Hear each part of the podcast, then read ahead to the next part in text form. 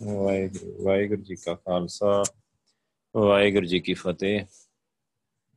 ਸੋ ਆਪਾਂ ਪੰਜਵੇਂ ਪਾਤਸ਼ਾਹ ਜੀ ਦੀ ਹਿਸਟਰੀ ਕਰ ਰਹੇ ਹਾਂ ਤੇ ਇਸ ਤੋਂ ਪਿਛਲੀ ਕਲਾਸ ਵਿੱਚ ਆਪਾਂ ਕੀਤੀ ਆ ਗੁਰੂ ਪਾਤਸ਼ਾਹ ਦੀ ਜਿਹੜੀ ਸ਼ਹੀਦੀ ਜਿਵੇਂ ਹੋਈ। ਸੋ ਕੁਝ ਕੁ ਗੁਰਸਿੱਖ ਸੀ ਜਿਨ੍ਹਾਂ ਦਾ ਗੁਰੂ ਅਰਜਨ ਦੇਵ ਪਾਤਸ਼ਾਹ ਜੀ ਦੇ ਨਾਲ ਮਿਲਾਪ ਹੋਇਆ, ਜੋ ਇਤਿਹਾਸ ਵਿੱਚ ਜਿਨ੍ਹਾਂ ਦਾ ਕਾਫੀ ਜ਼ਿਕਰ ਆਉਂਦਾ ਆ। ਉਹਨਾਂ ਵਿੱਚੋਂ ਇੱਕ ਭਾਈ ਮੰਝ ਸੀ। ਭਾਈ ਮੰਝ ਪਿੰਡ ਕੰਗ ਮਾਈ ਡਿਸਟ੍ਰਿਕਟ ਹੁਸ਼ਿਆਰਪੁਰ ਦੇ ਰਹਿਣ ਵਾਲੇ ਸੀ। ਤੇ ਇਹਨਾਂ ਦੇ ਘਰੇ ਇੱਕ ਮੁਸਲਮਾਨ ਪੀਰ ਸਖੀ ਸਰਵਰ ਦੀ ਉੱਥੇ ਜਗ੍ਹਾ ਬਣੀ ਹੋਈ ਸੀ, ਉਹਦਾ ਪੁਜਾਰੀ ਸੀ ਸੋ ਆਪਣੇ ਘਰ ਵਿੱਚ ਉਹਨਾਂ ਇੱਕ ਪੀਰਖਾਨਾ ਵੀ, ਕਬਰ ਵੀ ਬਣਾਈ ਹੋਈ ਸੀ, ਜਿਸ ਤੇ ਹਰ ਵੀਰਵਾਰ ਨੂੰ ਮਤਲਬ ਉਹ ਮਿੱਠੀ ਰੋਟੀ ਜਿਹੜੀ ਉੱਥੇ ਬਣਾ ਕੇ ਚੜਾਉਂਦੇ ਸੀ ਤੇ ਉੱਥੇ ਉਹ ਮੇਲਾ ਲੱਗਦਾ ਸ਼ਰਧਾਲੂਆਂ ਦਾ। ਸੋ ਹਰ ਸਾਲ ਆਪਣੇ ਨਾਲ ਨਾਲ ਸ਼ਰਧਾਲੂਆਂ ਦਾ ਇੱਕ ਪੂਰਾ ਜਥਾ ਲੈ ਕੇ ਤੇ ਨਗਾਹੇ ਪਿੰਡ ਜਾਂਦਾ ਹੈ ਜਿੱਥੇ ਉਹ ਪੀਰ ਦੀ ਕਬਰ ਆ ਮੇਨ ਉਹਦਾ ਆਪਾਂ ਪਿੱਛੇ ਸਾਰਾ ਇਤਿਹਾਸ ਪੜ੍ਹ ਕੇ ਆਏ ਆ ਉਹਦਾ, ਸਖੀ ਸਰਵਰੀਆਂ ਦਾ। ਸੋ 1585 ਦੀ ਗੱਲ ਆ ਕੇ ਆਪਣੇ ਜਥੇ ਸਮੇਤ ਨਗਾਹੇ ਤੋਂ ਵਾਪਸ ਆਪਣੇ ਪਿੰਡ ਜਾ ਰਿਹਾ ਸੀ ਕਿ ਅੰਮ੍ਰਿਤਸਰ ਠਹਿਰ ਗਿਆ ਜਾਂਦਾ ਜਾਂਦਾ। ਤੇ ਗੁਰੂ ਅਰਜਨ ਦੇਵ ਪਾਤਸ਼ਾਹ ਜੀ ਦੇ ਨਾਲ ਦਰਸ਼ਨ ਕੀਤੇ। ਸੰਗਤ ਵਿੱਚ ਆਇਆ ਤੇ ਜਦੋਂ ਸੰਗਤ ਚ ਆਇਆ, ਉੱਥੇ ਇਹਨੇ ਸਿਮਰਨ, ਸੁਰਤੀ, ਬਾਣੀ ਦੀ ਕਥਾ ਸੁਣੀ।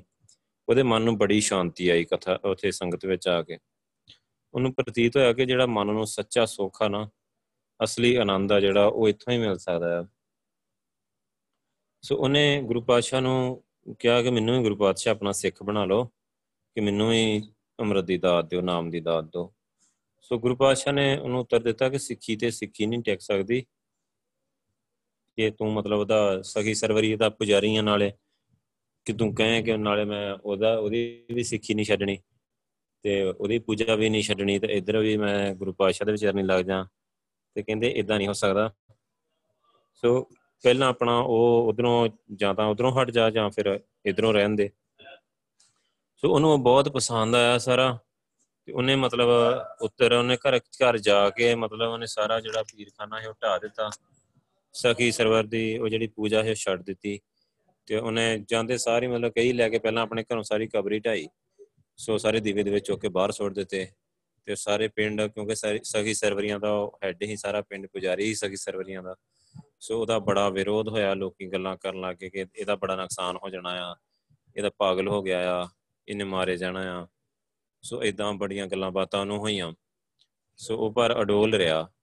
ਸੋ ਇਤਿਹਾਸ ਵਿੱਚ ਇਦਾਂ ਵੀ ਲਿਖਿਆ ਕਿ ਉਹਦਾ ਥੋੜਾ ਬਹੁਤਾ ਨੁਕਸਾਨ ਹੋਇਆ ਵੀ। ਸ਼ਾਇਦ ਗੁਰੂ ਸਾਹਿਬ ਨੇ ਉਹਨੂੰ ਚੈੱਕ ਕੀਤਾ ਟੈਸਟ ਕਰ ਰਹੇ ਗੁਰੂ ਸਾਹਿਬ। ਤੇ ਉਹ ਵਾਹਿਗੁਰੂ ਦੇ ਭਾਣੇ 'ਚ ਉਹਦਾ ਥੋੜਾ ਬਹੁਤਾ ਜਿਵੇਂ ਮਾਲ ਡੰਗਰ ਹੀ ਕੁਝ ਪਸ਼ੂ ਮਰ ਗਏ ਕੁਝ ਇਦਾਂ ਹੋ ਗਿਆ, ਨੁਕਸਾਨ ਵੀ ਹੋਇਆ। ਤੇ ਸਾਰਿਆਂ ਨੇ ਉਹਨੂੰ ਬੜਾ ਜ਼ੋਰ ਲਾਇਆ ਵੀ ਤੂੰ ਇਹ ਸਖੀ ਸਰਵਰ ਦੀ ਪੂਜਾ ਨਾ ਛੱਡ। ਮਤਲਬ ਇਹ ਪੀਰ ਬੜਾ ਹੈਗਾ ਆ, ਸਖਤ ਹੈਗਾ ਆ ਨਹੀਂ ਤੈਨੂੰ ਮਾਰ ਦੇਣਾ ਆ ਇਦਾਂ ਹੋ ਜਾਣਾ ਉਦਾਂ ਹੋ ਜਾਣਾ। ਪਰ ਉਹ ਬਿਲਕੁਲ ਅਡੋਲ ਰਿਹਾ। ਸੋ ਗੁਰੂ ਪਾਤਸ਼ਾਹ ਜੀ ਕੋਲ ਆ ਗਿਆ। ਫਿਰ ਉੱਥੇ ਆ ਕੇ ਉਹਨੇ ਮਤਲਬ ਜਿਵੇਂ ਉਹ ਪਹਿਲਾਂ ਕਰਦਾ ਸੀ ਨਾ ਕਿ ਮਿੱਠੀਆਂ ਰੋਟੀਆਂ ਜੀਆਂ ਪਕਾ ਕੇ ਜਿਹੜੀਆਂ ਵੰਡਦੇ ਸੀ ਤੇ ਪੁੰਜੇ ਸੌਣਾ, ਧਾਗੇ ਤਵੀਤ ਲੈਣੇ ਦੇਣੇ, ਹੋਰ ਇਦਾਂ ਝਾੜੇ ਝੂੜੇ ਕਰਨੇ, ਉਹ ਸਾਰਾ ਉਹਨੇ ਛੱਡ ਦਿੱਤਾ। ਸੋ ਉਹਨੂੰ ਪਿੰਡ ਦੇ ਮੁਖੀ ਦੀ ਪਦਵੀ ਤੋਂ ਵੀ ਹਟਾ ਦਿੱਤਾ, ਪਰ ਉਹਨੇ ਕਿਸੇ ਗੱਲ ਦੀ ਪਰਵਾਹ ਨਹੀਂ ਕੀਤੀ ਤੇ ਉਹ ਸੇਵਾ ਵਿੱਚ ਜੁਟ ਗਿਆ। ਸੋ ਉਸ ਤੋਂ ਬਾਅਦ ਜਦੋਂ ਇੱਥੇ ਆ ਗਿਆ ਗੁਰੂ ਅਰਜਨ ਦੇਵ ਪਾਤਸ਼ਾਹ ਜੀ ਦੇ ਕੋਲ ਆ ਗਿਆ ਤੇ ਉਹਨਾਂ ਗੁਰੂ ਪਾਤਸ਼ਾਹ ਨੇ ਨਾ ਉਹਦੀ ਲੱਕੜਾਂ ਲਿਆਉਣ ਵਾਸਤੇ ਸੇਵਾ ਲਾ ਦਿੱਤੀ ਵੀ ਲੰਗਰ ਵਾਸਤੇ ਜੰਗਲ ਵਿੱਚੋਂ ਲੱਕੜਾਂ ਲਿਆਉਣੀਆਂ। ਸੋ ਇਸ ਸੇਵਾ ਦੇ ਵਿੱਚ ਜੁਟ ਗਿਆ। ਇਹ ਇੱਥੇ ਮੈਂ ਥੋੜਾ ਜਿਹਾ ਨਾਲ ਹੋਰ ਵੀ ਐਡ ਕਰਨਾ ਹੈ ਕਿ ਜਿਹੜਾ ਆਪਣਾ ਇਤਿਹਾਸ ਆ ਨਾ, ਜਾਂ ਆਪਾਂ ਅੱਗੇ ਵੀ ਕਈ ਰੀ ਗੱਲ ਕੀਤੀ ਕਿ ਰਾਗੀ ਢਾਡੀ ਬੜਾ ਵਧਾ ਚੜਾ ਕੇ ਜਦੋਂ ਫਿਰ ਮਸਾਲੇ ਮਸੂਲੇ ਲਾ ਕੇ ਕਈ ਰਾਂ ਗੱਲ ਨੂੰ ਬੜੀ ਲੰਬੀ ਕਰ ਦਿੰਦੇ ਆ। ਸੋ ਕੁਝ ਕੁ ਗੱਲਾਂ ਇਦਾਂ ਵਾਧੂ ਦੀਆਂ ਵਿੱਚ ਲਿਖੀਆਂ ਹੋਈਆਂ ਆ, ਵੈਸੇ ਮੈਂ ਤੁਹਾਨੂੰ ਸੁਣਾ ਦਿੰਨਾ ਆ, ਪਰ ਇਹ ਹੈ ਵਾਧੂ ਦੀਆਂ। ਸੋ ਉਹਦੇ ਵਿੱਚ ਕੀ ਆ ਕਿ ਕਹਿੰਦੇ ਕਿ ਭਾਈ ਮਾਂ ਜਿੱਦਾਂ ਨਾ ਲੰਗਰ ਵਿੱਚ ਉਹਨੇ ਉੱਥੇ ਆਪਣਾ ਜਿਵੇਂ ਲੱਕੜਾਂ ਦੀ ਪੰਡ ਲੈ ਕੇ ਆਉਣੀ ਤੇ ਫਿਰ ਉਹਨੇ ਆ ਕੇ ਜਿਵੇਂ ਲੰਗਰ ਛਕਣਾ ਲੰਗਰ ਵਿੱਚੋਂ। ਇੱਕ ਦਿਨ ਗੁਰੂ ਸਾਹਿਬ ਉੱਥੇ ਕੁਦਰਤੀ ਉੱਥੇ ਖੜੇ ਸੀ। ਉਹਨਾਂ ਨੇ ਦੇਖਿਆ ਕਿ ਭਾਈ ਮੰਝ ਲੰਗਰ ਛਕ ਰਿਹਾ ਸੋ ਉਹ ਗੁਰੂ ਸਾਹਿਬ ਕਹਿੰਦੇ ਕਿ ਭਾਈ ਮੰਝ, ਇਹ ਕਾਦੀ ਸੇਵਾ ਹੋਈ? ਕਿ ਤੂੰ ਜਿੰਨਾ ਕਿ ਸੇਵਾ ਕੀਤੀ ਆ ਉਹਨਾਂ ਲੰਗਰ ਛਕ ਲੈਣਾ ਇੱਥੋਂ। ਤੇ ਫਿਰ ਉਹ ਕਹਿੰਦਾ ਵੀ ਚਲੋ ਠੀਕ ਆ ਜੀ। ਕਿ ਮੈਂ ਮੇਰੀ ਗਲਤੀ ਆ। ਫਿਰ ਉਹਨੇ ਕੀ ਕੀਤਾ? ਉਸ ਤੋਂ ਬਾਅਦ ਨਾ ਜਿਹੜਾ ਝੂਠ ਮੀਟ ਨਹੀਂ ਰਹਿੰਦ ਖੁੰਦ ਹੁੰਦੀ ਉਹ ਖਾ ਖੂ ਕੇ ਗੁਜ਼ਾਰਾ ਕਰ ਲੈਣਾ। ਕਹਿੰਦੇ ਗੁਰੂ ਸਾਹਿਬ ਇੱਕ ਦਿਨ ਫੇਰ ਗੁਰੂ ਸਾਹਿਬ ਨੇ ਦੇਖਿਆ, ਗੁਰੂ ਸਾਹਿਬ ਕਹਿੰਦੇ, ਲੈ ਭਾਈ ਮਾਂਝੇ ਕੋਈ ਸੇਵਾ ਤੇ ਨਾ ਨਾ ਹੋਈ। ਇਹ ਜਿਹੜੀ ਝੂਠ ਮੀਠ ਆ, ਇਹ ਸਾਰੀ ਅੱਗੇ ਨਾਲੀ 'ਚ ਜਾਣੀ ਸੀ ਕੀੜਾ ਮਕੌੜਿਆਂ ਨੇ ਖਾਣੀ ਸੀ। ਤੇ ਤੂੰ ਮਤਲਬ ਇਹ ਵੀ ਖਾ ਜਾਣਾ ਉਹਨਾਂ ਦਾ ਹਿੱਸਾ ਖਾ ਜਾਣਾ ਸੋ ਫਿਰ ਕਹਿੰਦਾ ਕਿ ਠੀਕ ਆ ਗੁਰੂ ਸਾਹਿਬ ਜੀ। ਫਿਰ ਉਹ ਕਹਿੰਦਾ ਦੋ ਪੰਡਾਂ ਲਿਆਉਣੀਆਂ ਸ਼ੁਰੂ ਕਰ ਦਿੱਤੀਆਂ ਨੇ ਬਾਲਣ ਦੀਆਂ। ਇੱਕ ਪੰਡ ਦਾ ਉਹਨੇ ਲੰਗਰ ਛਕ ਲੈਣਾ ਤੇ ਇੱਕ ਪੰਡ ਸੇਵਾ 'ਚ ਪਾ ਦੇਣੇ। ਮਤਲਬ ਐਦਾਂ ਇਹ ਗੱਲਾਂ ਬਿਲਕੁਲ ਵਾਧੂ ਘਾਟੂ ਗੱਲਾਂ ਆ, ਕਿਉਂਕਿ ਗੁਰੂ ਸਾਹਿਬ ਇਦਾਂ ਥੋੜੀ ਕਹਿ ਸਕਦੇ ਵੀ ਆਪਣੇ ਗੁਰਸਿੱਖ ਨੂੰ ਕਹਿਣ ਵੀ ਤੂੰ ਪ੍ਰਸ਼ਾਦਾਂ ਨਹੀਂ ਛਕ ਕੀੜਿਆਂ ਨੇ ਛਕਣਾ। ਕੀੜੇ ਜ਼ਰੂਰੀ ਹੈ ਕਿ ਗੁਰਸਿੱਖ ਜ਼ਰੂਰੀ ਹੈ ਆਪਾਂ ਨੂੰ ਪਤਾ ਕਿ ਗੁਰਸਿੱਖਾਂ ਦੇ ਵਿੱਚ ਗੁਰੂ ਸਾਹਿਬ ਮਤਲਬ ਕਿੰਨੀ ਰਿਸਪੈਕਟ ਕਰਦੇ ਆ ਗੁਰਸਿੱਖਾਂ ਦੀ ਤੇ ਕਿੰਨਾ ਮਤਲਬ ਪਿਆਰ ਦਿੰਦੇ ਆ। ਤੇ ਗੁਰੂ ਸਾਹਿਬ ਨੇ ਤੇ ਇਥੋਂ ਤੱਕ ਬਾਣੀ ਵਿੱਚ ਲਿਖਿਆ ਆ ਕਿ ਜੇ ਕੋਈ ਗੁਰਸਿੱਖਾਂ ਦੇ ਮੂੰਹ 'ਚ ਪਾਉਂਦਾ ਨਾ ਤੇ ਸੋ ਗੁਰੂ ਖੁਸ਼ੀ ਆਵੇ, ਕਿ ਗੁਰੂ ਸਾਹਿਬ ਨੂੰ ਬਹੁਤ ਖੁਸ਼ੀ ਹੁੰਦੀ ਉਸ ਚੀਜ਼ ਦੀ। ਕਿ ਜੇ ਕੋਈ ਗੁਰਸਿੱਖ ਦੇ ਮੂੰਹ ਵਿੱਚ ਕੋਈ ਵੀ ਰੋਟੀ ਪਾਉਂਦਾ ਜਾਂ ਇਦਾਂ ਸੋ ਗੁਰੂ ਸਾਹਿਬ ਆਪ ਮਨਾ ਕਿਵੇਂ ਕਰ ਸਕਦੇ ਆ? ਇਹੋ ਜਿਹੇ ਗੁਰਸਿੱਖ ਨੂੰ ਲੰਗਰ ਛਕਣ ਤੋਂ ਤੇ ਕਿਸੇ ਨੂੰ ਨਹੀਂ ਕਰਦੇ, ਕਦੇ ਵੀ ਨਹੀਂ। ਸੋ ਇਹ ਵਾਧੂ ਘਾਟੂ ਦੀਆਂ ਗੱਲਾਂ ਆ। ਫਿਰ ਕਹਿੰਦੇ ਕਿ ਭਾਈ ਮੰਝ ਇਦਾਂ ਸੇਵਾ ਜਿਹੜੀ ਕਰਦਾ ਰਿਹਾ। ਮਤਲਬ ਇੱਕ ਦਿਨ ਕੀ ਹੋਇਆ? ਭਾਈ ਮੰਝ ਲਿਆ ਰਿਹਾ ਸੀ ਲੱਕੜਾਂ ਤੇ ਬੜੀ ਤੇਜ਼ ਹਨੇਰੀ ਆਈ ਤੇ ਭਾਈ ਭਾਈ ਮੰਝ ਜੀ ਲੱਕੜਾਂ ਸਮੇਤ ਇੱਕ ਖੂਹ ਵਿੱਚ ਡਿੱਗ ਗਏ। ਸੋ ਖੂਹ ਬਹੁਤਾ ਡੂੰਘਾ ਨਹੀਂ ਸੀ, ਪਾਣੀ ਵੀ ਉਹਦੇ ਵਿੱਚ ਖੜਾ ਤੇ ਭਾਈ ਸਾਹਿਬ ਨੇ ਮਤਲਬ ਇਦਾਂ ਹੀ ਮਤਲਬ ਜਿਵੇਂ ਵਿੱਚ ਡਿੱਗੇ ਤੇ ਉਹਨਾਂ ਦੇ ਜਿਹੜੇ ਸਿਰ ਤੇ ਲੱਕੜੀਆਂ ਰੱਖੀਆਂ ਹੋਈਆਂ ਸੀ ਨਾ, ਸੋ ਉਹਨਾਂ ਨੇ ਉਹਨਾਂ ਨੂੰ ਬਚਾ ਕੇ ਰੱਖਿਆ ਕਿ ਤੇ ਭੇਜਣਾ ਜਾਣਗੇ, ਲੰਗਰ ਤਿਆਰ ਕਰਨਾ ਆ। ਸੋ ਖੂਹ ਵਿੱਚ ਖੜੇ ਰਹੇ ਤੇ ਆਪ ਸਿਮਰਨ ਕਰਦੇ ਰਹੇ। ਜਦੋਂ ਮਤਲਬ ਭਾਈ ਮੰਝ ਜੀ ਲੱਕੜਾਂ ਲੈ ਕੇ ਨਾ ਪਹੁੰਚੇ, ਸੋ ਗੁਰੂ ਪਾਤਸ਼ਾਹ ਅੰਤਰਜਾਮੀ ਹੈਗੇ ਸੀ, ਗੁਰੂ ਪਾਤਸ਼ਾਹ ਸਿੱਖਾਂ ਦੇ ਸਮੇਤ ਹੀ ਉੱਥੇ ਖੂਹ ਦੇ ਕੋਲ ਆਏ ਤੇ ਰਸਾ ਲਮਕਾ ਕੇ ਆਵਾਜ਼ ਦਿੱਤੀ। ਹੁਣ ਦੇਖੋ, ਉਹ ਰਾਗੀ ਢਾਡੀਆਂ ਵਾਲੀਆਂ ਗੱਲਾਂ ਜੇ ਆਪਾਂ ਕਰੀਏ ਉਸ ਤਰੀਕੇ ਨਾਲ, ਉਹ ਕਹਿੰਦੇ ਆ ਵੀ ਜਦੋਂ ਭਾਈ ਮੰਝ ਇਧਰ ਖੂਹ 'ਚ ਡਿੱਗਾ, ਗੁਰੂ ਪਾਤਸ਼ਾਹ ਦੌੜ ਕੇ ਉਸੇ ਵੇਲੇ, ਜੋੜਾ ਵੀ ਨਹੀਂ ਪਾਇਆ ਗੁਰੂ ਪਾਤਸ਼ਾਹ ਨੇ। ਸੋ ਉਹ ਗੁਰੂ ਪਾਤਸ਼ਾਹ ਨੇ ਸਿੱਖਾਂ ਨੂੰ ਕਿਹਾ ਵੀ ਰਸੇ ਲੈ ਕੇ ਸਾਡੇ ਪਿੱਛੇ ਭੱਜ ਜਾਓ। ਸੋ ਸਾਰੇ ਸਿੱਖ ਵੀ ਪਿੱਛੇ ਰਸੇ ਲੈ ਕੇ ਭੱਜ ਆਏ। ਸੋ ਗੁਰੂ ਸਾਹਿਬ ਖੂਹ ਤੇ ਆਏ ਤੇ ਉਹਨਾਂ ਨੇ ਆ ਕੇ ਮਤਲਬ ਰਸਾ ਵਹਾਇਆ। ਮਤਲਬ ਉਹ ਥੋੜੀ ਜ਼ਿਆਦਾ ਮਸਾਲਾ ਲਾ ਕੇ ਗੱਲ ਕਰ ਦਿੰਦੇ ਆ। ਵੀ ਗੁਰੂ ਸਾਹਿਬ ਬਹੁਤ ਸਹਿਜ ਹੀ ਇਦਾਂ ਥੋੜਾ ਵੀ ਚੱਪਲ ਵੀ ਨਹੀਂ, ਜੋੜਾ ਵੀ ਨਹੀਂ ਪਾਇਆ, ਭੱਜ ਉੱਠੇ ਗੁਰੂ ਸਾਹਿਬ। ਮਤਲਬ ਉਥੋਂ ਪਤਾ ਲੱਗਦਾ ਕਿ ਥੋੜੀ ਜਿਹੀ ਗੱਲ ਜਦੋਂ ਜਾਣ ਕੇ ਮਸਾਲਾ ਲਾ ਕੇ ਕੀਤੀ ਜਾਂਦੀ ਹੈ ਸੋ ਚਲੋ ਗੁਰੂ ਸਾਹਿਬ ਆਏ, ਗੁਰੂ ਸਾਹਿਬ ਨੇ ਕੱਢਿਆ। ਜਦੋਂ ਗੁਰੂ ਸਾਹਿਬ ਨੇ ਖੂਹ ਦੇ ਵਿੱਚ ਰੱਸਾ ਲਮਕਾਇਆ ਤਾਂ ਉਹਨੂੰ ਕਿਹਾ ਕਿ ਭਾਈ ਮਾਂਜੇ ਰੱਸਾ ਫੜ ਲਾ ਤੇ ਬਾਹਰ ਆ ਜਾ। ਤੇ ਉਹਨੇ ਬੜੇ ਪਿਆਰ ਨਾਲ ਮਤਲਬ ਨਾ ਅੱਗੋਂ ਕਿਹਾ ਕਿ ਗੁਰੂ ਪਾਤਸ਼ਾਹ ਮਤਲਬ ਲੱਕੜਾਂ ਜ਼ਰੂਰੀ ਆ ਸੇਵਾ ਵਾਸਤੇ। ਤੇ ਕੋਈ ਨਹੀਂ ਆ, ਮੈਂ ਠੀਕ ਠਾਕ ਆ, ਤੇ ਪਹਿਲਾਂ ਤੁਸੀਂ ਲੱਕੜਾਂ ਕੱਢ ਲਓ ਤੇ ਫਿਰ ਮੈਂ ਨਿਕਲਦਾ। ਸੋ ਉਹਨੇ ਉਹ ਲੱਕੜਾਂ ਦੀ ਪੰਡ ਨੂੰ ਬੰਨ ਦਿੱਤਾ ਰੱਸਾ ਤੇ ਪਹਿਲਾਂ ਪੰਡ ਬਾਹਰ ਖਿੱਚੀ ਲੱਕੜਾਂ ਵਾਲੀ। ਫਿਰ ਉਸ ਤੋਂ ਬਾਅਦ ਜਦੋਂ ਹੋਈ ਗੱਲ ਤੇ ਫਿਰ ਉਹਨੂੰ ਭਾਈ ਮੰਝ ਨੂੰ ਬਾਹਰ ਕੱਢਿਆ ਗਿਆ। ਗੁਰੂ ਸਾਹਿਬ ਦੀ ਸੇਵਾ ਤੋਂ ਬਹੁਤ ਖੁਸ਼ ਹੋਏ।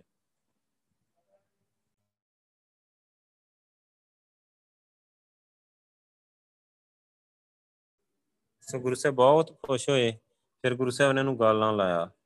ਤੇ ਮਤਲਬ ਨਾ ਉੱਥੇ ਕੁਝ ਇਦਾਂ ਦਾ ਨਾ ਇੱਕ ਜਿਵੇਂ ਗੁਰੂ ਸਾਹਿਬ ਨੇ ਉਹਦੀ ਨਾ ਪਿਆਰ ਦੇ ਵਿੱਚ ਜਿਵੇਂ ਉਹਨੂੰ ਕਿਹਾ ਕਿ ਮੰਝ ਪਿਆਰਾ ਗੁਰੂ ਕੋ, ਗੁਰੂ ਮੰਝ ਪਿਆਰਾ, ਮੰਝ ਗੁਰੂ ਕਾ ਬੋਹਿ ਸਾ ਜਗ ਲੰਗਨ ਹਾਰਾ।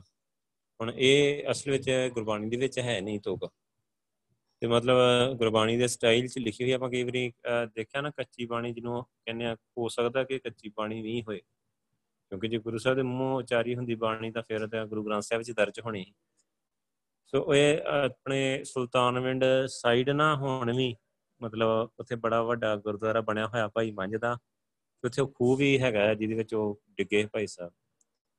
ਸੋ ਉੱਥੇ ਕਾਫੀ ਗੁਰਦੁਆਰਾ ਬਣਿਆ ਹੋਇਆ, ਉੱਥੇ ਸਾਰਾ ਇਤਿਹਾਸ ਲੱਗਾ ਹੋਇਆ, ਜਿਹੜੀਆਂ ਪੰਕਤੀਆਂ ਬੋਲੀਆਂ ਵੀ ਉੱਥੇ ਲਿਖੀਆਂ ਹੋਈਆਂ। ਸੋ ਇਦਾਂ ਜਦੋਂ ਗੁਰੂ ਪਾਤਸ਼ਾਹ ਨੇ ਬੜਾ ਪਿਆਰ ਦਿੱਤਾ ਉਹਨੂੰ, ਤੇ ਉਹ ਆਪਣੇ ਮਤਲਬ ਸੇਵਾ ਦੇ ਇਸ ਇਮਤਿਹਾਨ ਦੇ ਵਿੱਚੋਂ ਟੈਸਟ ਵਿੱਚੋਂ ਭਾਈ ਸਾਹਿਬ ਪਾਸ ਹੋ ਗਏ ਜਦੋਂ ਤੇ ਫਿਰ ਗੁਰੂ ਸਾਹਿਬ ਨੇ ਉਹਨਾਂ ਨੂੰ ਨਾ ਪ੍ਰਚਾਰ ਵਾਸਤੇ ਮਤਲਬ ਬੜੀ ਬਖਸ਼ਿਸ਼ ਦੇ ਕੇ ਪ੍ਰਚਾਰਕ ਥਾਪ ਕੇ ਤੇ ਉਹਨਾਂ ਨੂੰ ਹੁਸ਼ਿਆਰਪੁਰ ਉਹਨਾਂ ਦੇ ਵਾਪਸ ਘਰ ਭੇਜ ਦਿੱਤਾ। ਸੋ ਉੱਥੇ ਭਾਈ ਮੰਝ ਨੇ ਜਾ ਕੇ ਹੌਲੀ ਹੌਲੀ ਸਹਿਜ ਸਹਿਜੇ ਪ੍ਰਚਾਰ ਕੀਤਾ, ਸੰਗਤ ਜੋੜੀ ਤੇ ਉੱਥੇ ਮਤਲਬ ਇੱਕ ਤਰੀਕੇ ਨਾਲ ਪੂਰੀ ਧਰਮਸਾਲ ਬਣਾ ਕੇ ਸਿੱਖ, ਸਿੱਖੀ ਦਾ ਪ੍ਰਚਾਰ ਕਰਦੇ ਰਹੇ। ਹੁਣ ਦੇਖੋ, ਇਥੋਂ ਆਪਾਂ ਨੂੰ ਸਿੱਖਿਆ ਮਿਲਦੀ ਹੈ ਇੱਕ ਬਹੁਤ ਵੱਡੀ। ਜਿਵੇਂ ਗੁਰੂ ਸਾਹਿਬ ਨੇ ਉਹਨੂੰ ਕਿਹਾ, ਸਿੱਖੀ ਤੇ ਸਿੱਖੀ ਨਹੀਂ ਟਿਕਦੀ। ਉਹ ਜਿਹੜੀ ਚੀਜ਼ ਆ, ਮਤਲਬ ਕਿ ਅੱਜ ਆਪਾਂ ਦੇਖਦੇ ਹਾਂ ਕਿ ਸਿੱਖ ਅਮਰ ਸ਼ਾਕੀ ਇਧਰ ਉਧਰ ਤੁਰੇ ਫਿਰਦੇ ਆ ਜਾਂ ਹੋਰ ਹੋਰ ਫਿਰ ਉਹ ਗੁਰੂ ਸਾਹਿਬ ਕੋਲੋਂ ਬਖਸ਼ਿਸ਼ਾਂ ਲੈ ਨਹੀਂ ਪਾਉਂਦੇ। ਮਤਲਬ ਇਥੋਂ ਕਲੀਅਰ ਹੁੰਦੀ ਆ ਗੱਲ ਕਿ ਗੁਰੂ ਸਾਹਿਬ ਕਹਿੰਦੇ ਆ ਕਿ ਜਾਂ ਇੱਧਰ ਆ ਜਾ, ਜੇ ਹੋਰ ਕਿਸੇ ਨੂੰ ਮੰਨਣਾ ਕਿ ਹੋਰ ਤੇ ਸ਼ਰਧਾ ਰੱਖਣੀਆਂ ਤੇ ਫਿਰ ਤੋਂ ਇੱਧਰ ਆਉਣ ਤੋਂ ਰਹਿਣ ਦੇ। ਸੋ ਇਹ ਹੀ ਭਾਈ ਮੰਝ ਦੀ ਜਿਹੜੀ ਹੈਗੀ ਆ ਸਾਖੀ। ਸੋ ਉਸ ਤੋਂ ਕੀ ਹੁੰਦਾ ਭਾਈ ਕਲਿਆਣਾ ਜੀ। ਜਦੋਂ ਅੰਮ੍ਰਿਤਸਰ ਵਿਖੇ ਹਰਮੰਦਰ ਸਾਹਿਬ ਦੀ ਇਮਾਰਤ ਬਣ ਰਹੀ ਸੀ, ਉਸ ਸਮੇਂ ਗੁਰੂ ਅਰਜਨ ਦੇਵ ਜੀ ਨੇ ਆਪਣਾ ਇੱਕ ਸਿੱਖ ਹੀ ਉਹਦਾ ਨਾਮ ਹੈ ਭਾਈ ਕਲਿਆਣਾ ਜੀ। ਉਹਨੂੰ ਮਤਲਬ ਨਾ ਇਮਾਰਤੀ ਲੱਕੜੀ ਲੈਣ ਵਾਸਤੇ ਰਿਆਸਤ ਮੰਡੀ ਜਿਹਨੂੰ ਹਿਮਾਚਲ ਪ੍ਰਦੇਸ਼ ਕਹਿੰਦੇ ਆ, ਉੱਥੇ ਭੇਜਿਆ ਹੈ ਉੱਥੋਂ ਦਾ ਰਾਜਾ ਹਰੀਸੈਨ ਸੀ। ਸੋ ਉਹ ਸਾਰੇ ਬ੍ਰਾਹਮਣੀ ਕਰਮਕਾਂਡ ਕਰਦਾ ਹੈ ਹਿੰਦੂ ਰਾਜੇ ਨਾ, ਹਿੰਦੂ ਪਹਾੜੀ ਰਾਜੇ। ਉਹ ਵਰਤ ਰੱਖਦਾ ਹੈ ਅੱਗੇ ਜਨਤਾ ਕੋਲੋਂ ਵੀ ਸਰਕਾਰੀ ਤੌਰ ਤੇ ਵੀ ਵਰਤ ਰਖਾਉਂਦਾ ਹੈ ਸੋ ਭਾਈ ਕਲਿਆਣਾ ਜੀ ਜਦੋਂ ਉੱਥੇ ਪਹੁੰਚੇ ਤੇ ਉਦੋਂ ਜਨਮ ਅਸ਼ਟਮੀ ਸੀ। ਜਦੋਂ ਕ੍ਰਿਸ਼ਨ ਦਾ ਜਨਮ ਹੁੰਦਾ ਨਾ, ਉਹਨੂੰ ਜਨਮ ਅਸ਼ਟਮੀ ਕਹਿੰਦੇ ਆ। ਸੋ ਉਹਨੇ ਕੀ ਕੀਤਾ? ਸਰਕਾਰੀ ਐਲਾਨ ਦੇ ਅਨੁਸਾਰ ਉੱਥੇ ਵਰਤ ਰੱਖਣ ਲਈ ਕਿਹਾ ਗਿਆ ਹੈ ਸੋ ਸਾਰਿਆਂ ਨੇ ਰਾਜੇ ਦਾ ਹੁਕਮ ਮੰਨ ਕੇ ਵਰਤ ਰੱਖਿਆ ਹੋਇਆ ਸੀ। ਜਿਵੇਂ ਭਾਈ ਕਲਿਆਣਾ ਜੀ ਉੱਥੇ ਗਏ ਤੇ ਭਾਈ ਕਲਿਆਣਾ ਜੀ ਨੂੰ ਜਦੋਂ ਪਤਾ ਲੱਗਾ ਤੇ ਉਹਨੇ ਕੀ ਕੀਤਾ? ਉਹਨੇ ਵਰਤ ਨਾ ਰੱਖਿਆ, ਸਗੋਂ ਸਾਰੇ ਹਿੰਦੂਆਂ ਨੂੰ ਵੀ ਵਰਤ ਛੱਡਣ ਲਈ ਕਿਹਾ। ਤੇ ਉਹਨਾਂ ਨੇ ਮਤਲਬ ਕੀ ਕੀਤਾ? ਖੁੱਲੇ ਮੈਦਾਨ ਦੇ ਵਿੱਚ ਜਾ ਕੇ ਇੱਕ ਲੰਗਰ ਤਿਆਰ ਕੀਤਾ। ਤੇ ਕੋਠੇ ਤੇ ਚੜ ਕੇ ਸਾਰਿਆਂ ਨੂੰ ਆਵਾਜ਼ ਮਾਰੀ ਕਿ ਗੁਰੂ ਦਾ ਲੰਗਰ ਤਿਆਰ ਆ। ਸੋ ਜਿਨੇ ਵੀ ਗੁਰੂ ਗੁਰੂ ਸਾਹਿਬ ਦਾ ਲੰਗਰ ਛਕਣਾ ਹੋਏ ਆ ਕੇ ਛਕ ਲਓ। ਤੇ ਇਹ ਗੱਲ ਦੀ ਜਦੋਂ ਸ਼ਿਕਾਇਤ ਹੋ ਗਈ ਉਸੇ ਵੇਲੇ ਰਾਜੇ ਦੇ ਕੋਲ ਕਿ ਅੱਜ ਤੇ ਮਤਲਬ ਇਦਾਂ ਹੈਗਾ ਇਹ। ਵਰਤ ਰੱਖਿਆ ਹੋਇਆ ਤੇ ਕਿਸੇ ਨੇ ਤਾਂ ਲੰਗਰ ਲਾਇਆ ਹੋਇਆ ਹੈ ਸੋ ਉਹ ਰਾਜੇ ਨੂੰ ਬੜਾ ਗੁੱਸਾ ਆਇਆ, ਉਹਨੇ ਭਾਈ ਸਾਹਿਬ ਨੂੰ ਬੁਲਾ ਲਿਆ ਆਪਣੇ ਕੋਲ। ਤੇ ਭਾਈ ਸਾਹਿਬ ਪਹਿਲਾਂ ਹੀ ਜਾਣ ਨੂੰ ਤਿਆਰ ਬੈਠੇ ਵੀ ਉਹਨੂੰ ਜਾ ਕੇ ਸਮਝਾਉਣੇ ਆ ਕੋਈ ਗੱਲਬਾਤ। ਸੋ ਬਿਲਕੁਲ ਨਹੀਂ ਡਰੇ ਤੇ ਜਦੋਂ ਉਹਨਾਂ ਜਾ ਗਏ, ਰਾਜੇ ਦੇ ਨਾਲ ਉਹਨਾਂ ਨੇ ਜਾ ਕੇ ਗੱਲਬਾਤ ਕੀਤੀ ਕਿ ਰਾਜੇ ਨੇ ਪੁੱਛਿਆ ਕਿ ਤੁਸੀਂ ਜਨਮ ਅਸ਼ਟਮੀ ਦਾ ਵਰਤ ਕਿਉਂ ਨਹੀਂ ਰੱਖਿਆ ਕਿ ਸਰਕਾਰੀ ਇੱਥੇ ਹੁਕਮ ਹੀ ਆਰਡਰ ਹੀ ਤੇ ਉਹਨਾਂ ਨੇ ਮਤਲਬ ਉੱਤਰ ਦਿੱਤਾ ਕਿ ਤੁਸੀਂ ਕ੍ਰਿਸ਼ਨ ਦੀ ਪੂਜਾ ਕਰ ਰਹੇ ਆ। ਸੋ ਕਹਿੰਦੇ ਕਿ ਕ੍ਰਿਸ਼ਨ ਦੀ ਮੂਰਤੀ ਬਣਾਈ ਹੋਈ ਆਪਣੀ ਪੱਥਰ ਦੀ। ਸੋ ਮੂਰਤੀ ਨੂੰ ਤੁਸੀਂ ਭੋਗ ਲਵਾਉਨੇ ਆ, ਹੋਰ ਕਈ ਕੁਝ ਅੰਨ ਖਵਾਉਨੇ ਆ। ਸੋ ਕਹਿੰਦੇ ਉਹਨੂੰ ਖਵਾਉਣ ਦਾ ਕੀ ਫਾਇਦਾ, ਉਹ ਕਿਹੜਾ ਖਾਂਦੀ ਹੈ ਤੇ ਕਹਿੰਦੇ ਕਿ ਮੇਰੇ ਗੁਰੂ ਨੇ ਮੈਨੂੰ ਮਤਲਬ ਇਸ ਤਰੀਕੇ ਨਾਲ ਗਾਈਡੈਂਸ ਦਿੱਤੀ ਹੋਈ ਆ ਕਿ ਜਿਹੜਾ ਵਾਹਿਗੁਰੂ ਆ, ਉਹ ਪ੍ਰਕਾਸ਼ ਵਾਹਿਗੁਰੂ ਆ, ਰੱਬ ਇੱਕ ਪ੍ਰਕਾਸ਼ ਆ। ਸੋ ਸਾਰੇ ਪਾਸੇ ਆ ਉਹ ਪ੍ਰਕਾਸ਼ ਵਾਹਿਗੁਰੂ। ਉਹ ਪੱਥਰ ਨਹੀਂ ਹੈਗਾ। ਸੋ ਉਹਨੇ ਸਾਰਾ ਜਿਹੜਾ ਗੁਰਮਤਿ ਦਾ ਸਿਧਾਂਤ ਹੀ ਉਹ ਜਦੋਂ ਸਮਝਾਇਆ ਉਹਨਾਂ ਨੂੰ ਚੰਗੀ ਤਰ੍ਹਾਂ, ਤੇ ਫਿਰ ਉਹ ਮਤਲਬ ਰਾਜਾ ਵੀ ਮੰਨ ਗਿਆ ਕਿ ਰਾਜੇ ਨੇ ਕਿਹਾ, ਉਹਨੇ ਗੁਰਬਾਣੀ ਦੇ ਕਾਫੀ ਪ੍ਰਮਾਣ ਦਿੱਤੇ। ਸੋ ਜਦੋਂ ਇਦਾਂ ਪ੍ਰਮਾਣ ਦਿੱਤੇ ਤੇ ਫਿਰ ਉਸ ਤੋਂ ਬਾਅਦ ਉਹ ਕਾਫੀ ਸਮਝ ਗਿਆ।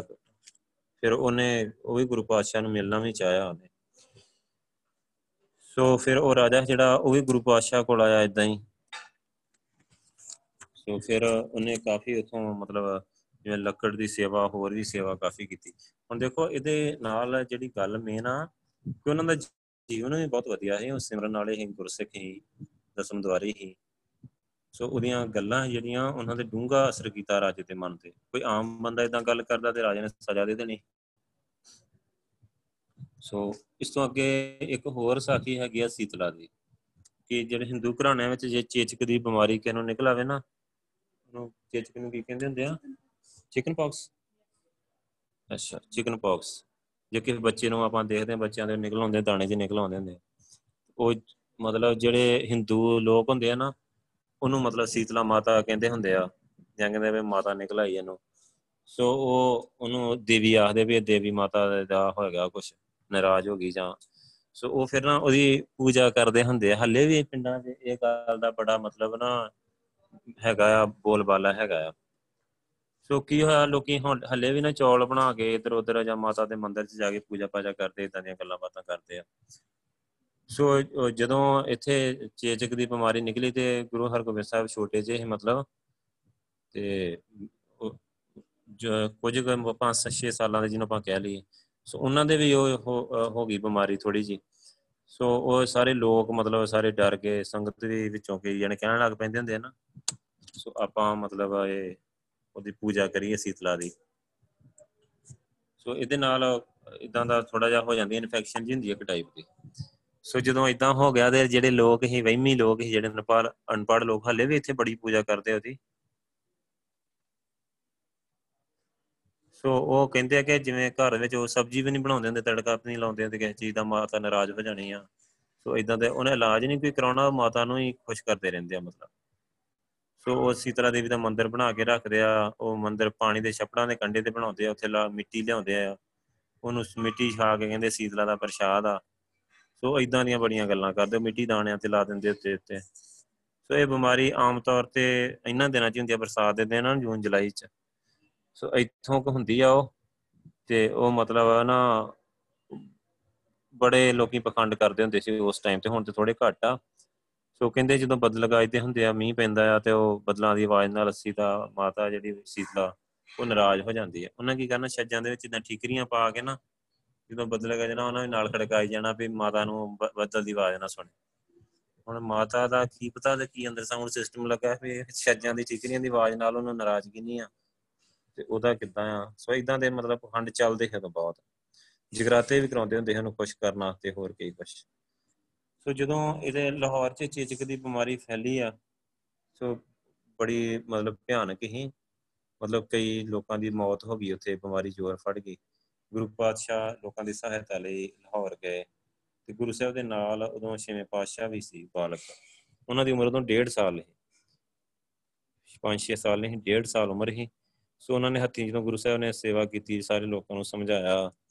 ਸੋ ਉੱਥੇ ਜਦੋਂ ਕੰਮ ਕਰ ਰਹੇ ਤੇ ਉਦੋਂ ਬਾਲਕ ਹਰਗੋਬਿੰਦ ਜੀ ਨੂੰ ਵੀ ਚੇਚਕ ਨਿਕਲ ਆਏ ਸੋ ਵਹਿਮੀ ਲੋਕ ਜਿਹੜੇ ਗੁਰੂ ਸਾਹਿਬ ਕੋਲ ਵੀ ਆ ਗਏ, ਇਹੋ ਜਿਹੀਆਂ ਸਲਾਹਾਂ ਦਿੱਤੀਆਂ, ਜਿਹੋ ਜਿਹਾ ਆਪ ਵਹਿਮ ਕਰਦੇ ਕਿ ਆਪਾਂ ਸੀਤਲਾ ਦੇ ਮੰਦਿਰ ਵਿੱਚ ਜਾਣਾ ਆ, ਸੋ ਇਦਾਂ ਤਾਂ ਤੇ ਫਿਰ ਗੁਰੂ ਪਾਤਸ਼ਾਹ ਨੇ ਉਹਨਾਂ ਨੂੰ ਸਮਝਾ ਵੀ ਸੀਤਲਾ ਨਹੀਂ ਹੈਗੀ ਕੋਈ ਵੀ ਇਦਾਂ ਦਾ ਕੁਝ ਨਹੀਂ ਹੈਗਾ। ਸੋ ਸਾਨੂੰ ਇਲਾਜ ਕਰਨਾ ਚਾਹੀਦਾ ਹੈ ਵੈਗੁਰੂ ਦੇ ਪਾਣੀ 'ਚ ਖੁਸ਼ ਰਹਿਣਾ ਚਾਹੀਦਾ ਇਹ ਵੈਗੁਰੂ ਦੇ ਹੁਕਮ ਜੀ ਦੁੱਖ ਸੁੱਖ ਆਉਂਦੇ ਆ ਤੇ ਫਿਰ ਉਹ ਇੱਕ ਨਾ ਸ਼ਬਦ ਆਉਂਦਾ ਸੀਤਲਾ ਤੇ ਰੱਖਿਆ ਬਿਹਾਰੀ। ਸੋ ਉਹਦਾ, ਉਹਦੇ ਵਿੱਚ ਗੁਰੂ ਪਾਤਸ਼ਾਹ ਨੂੰ ਕਹਿੰਦੇ ਕਿ ਹਿਸਟਰੀ ਦਾ ਨਾਲ ਜੁੜਿਆ ਹੋਇਆ ਇਹ ਸ਼ਬਦ ਆ। ਉਹਦੇ ਵਿੱਚ ਗੱਲ ਕੀਤੀ ਆ ਕਿ ਵਾਹਿਗੁਰੂ ਨੇ ਉਹ ਸੀਤਲਾ ਤੋਂ ਰੱਖ ਲਿਆ।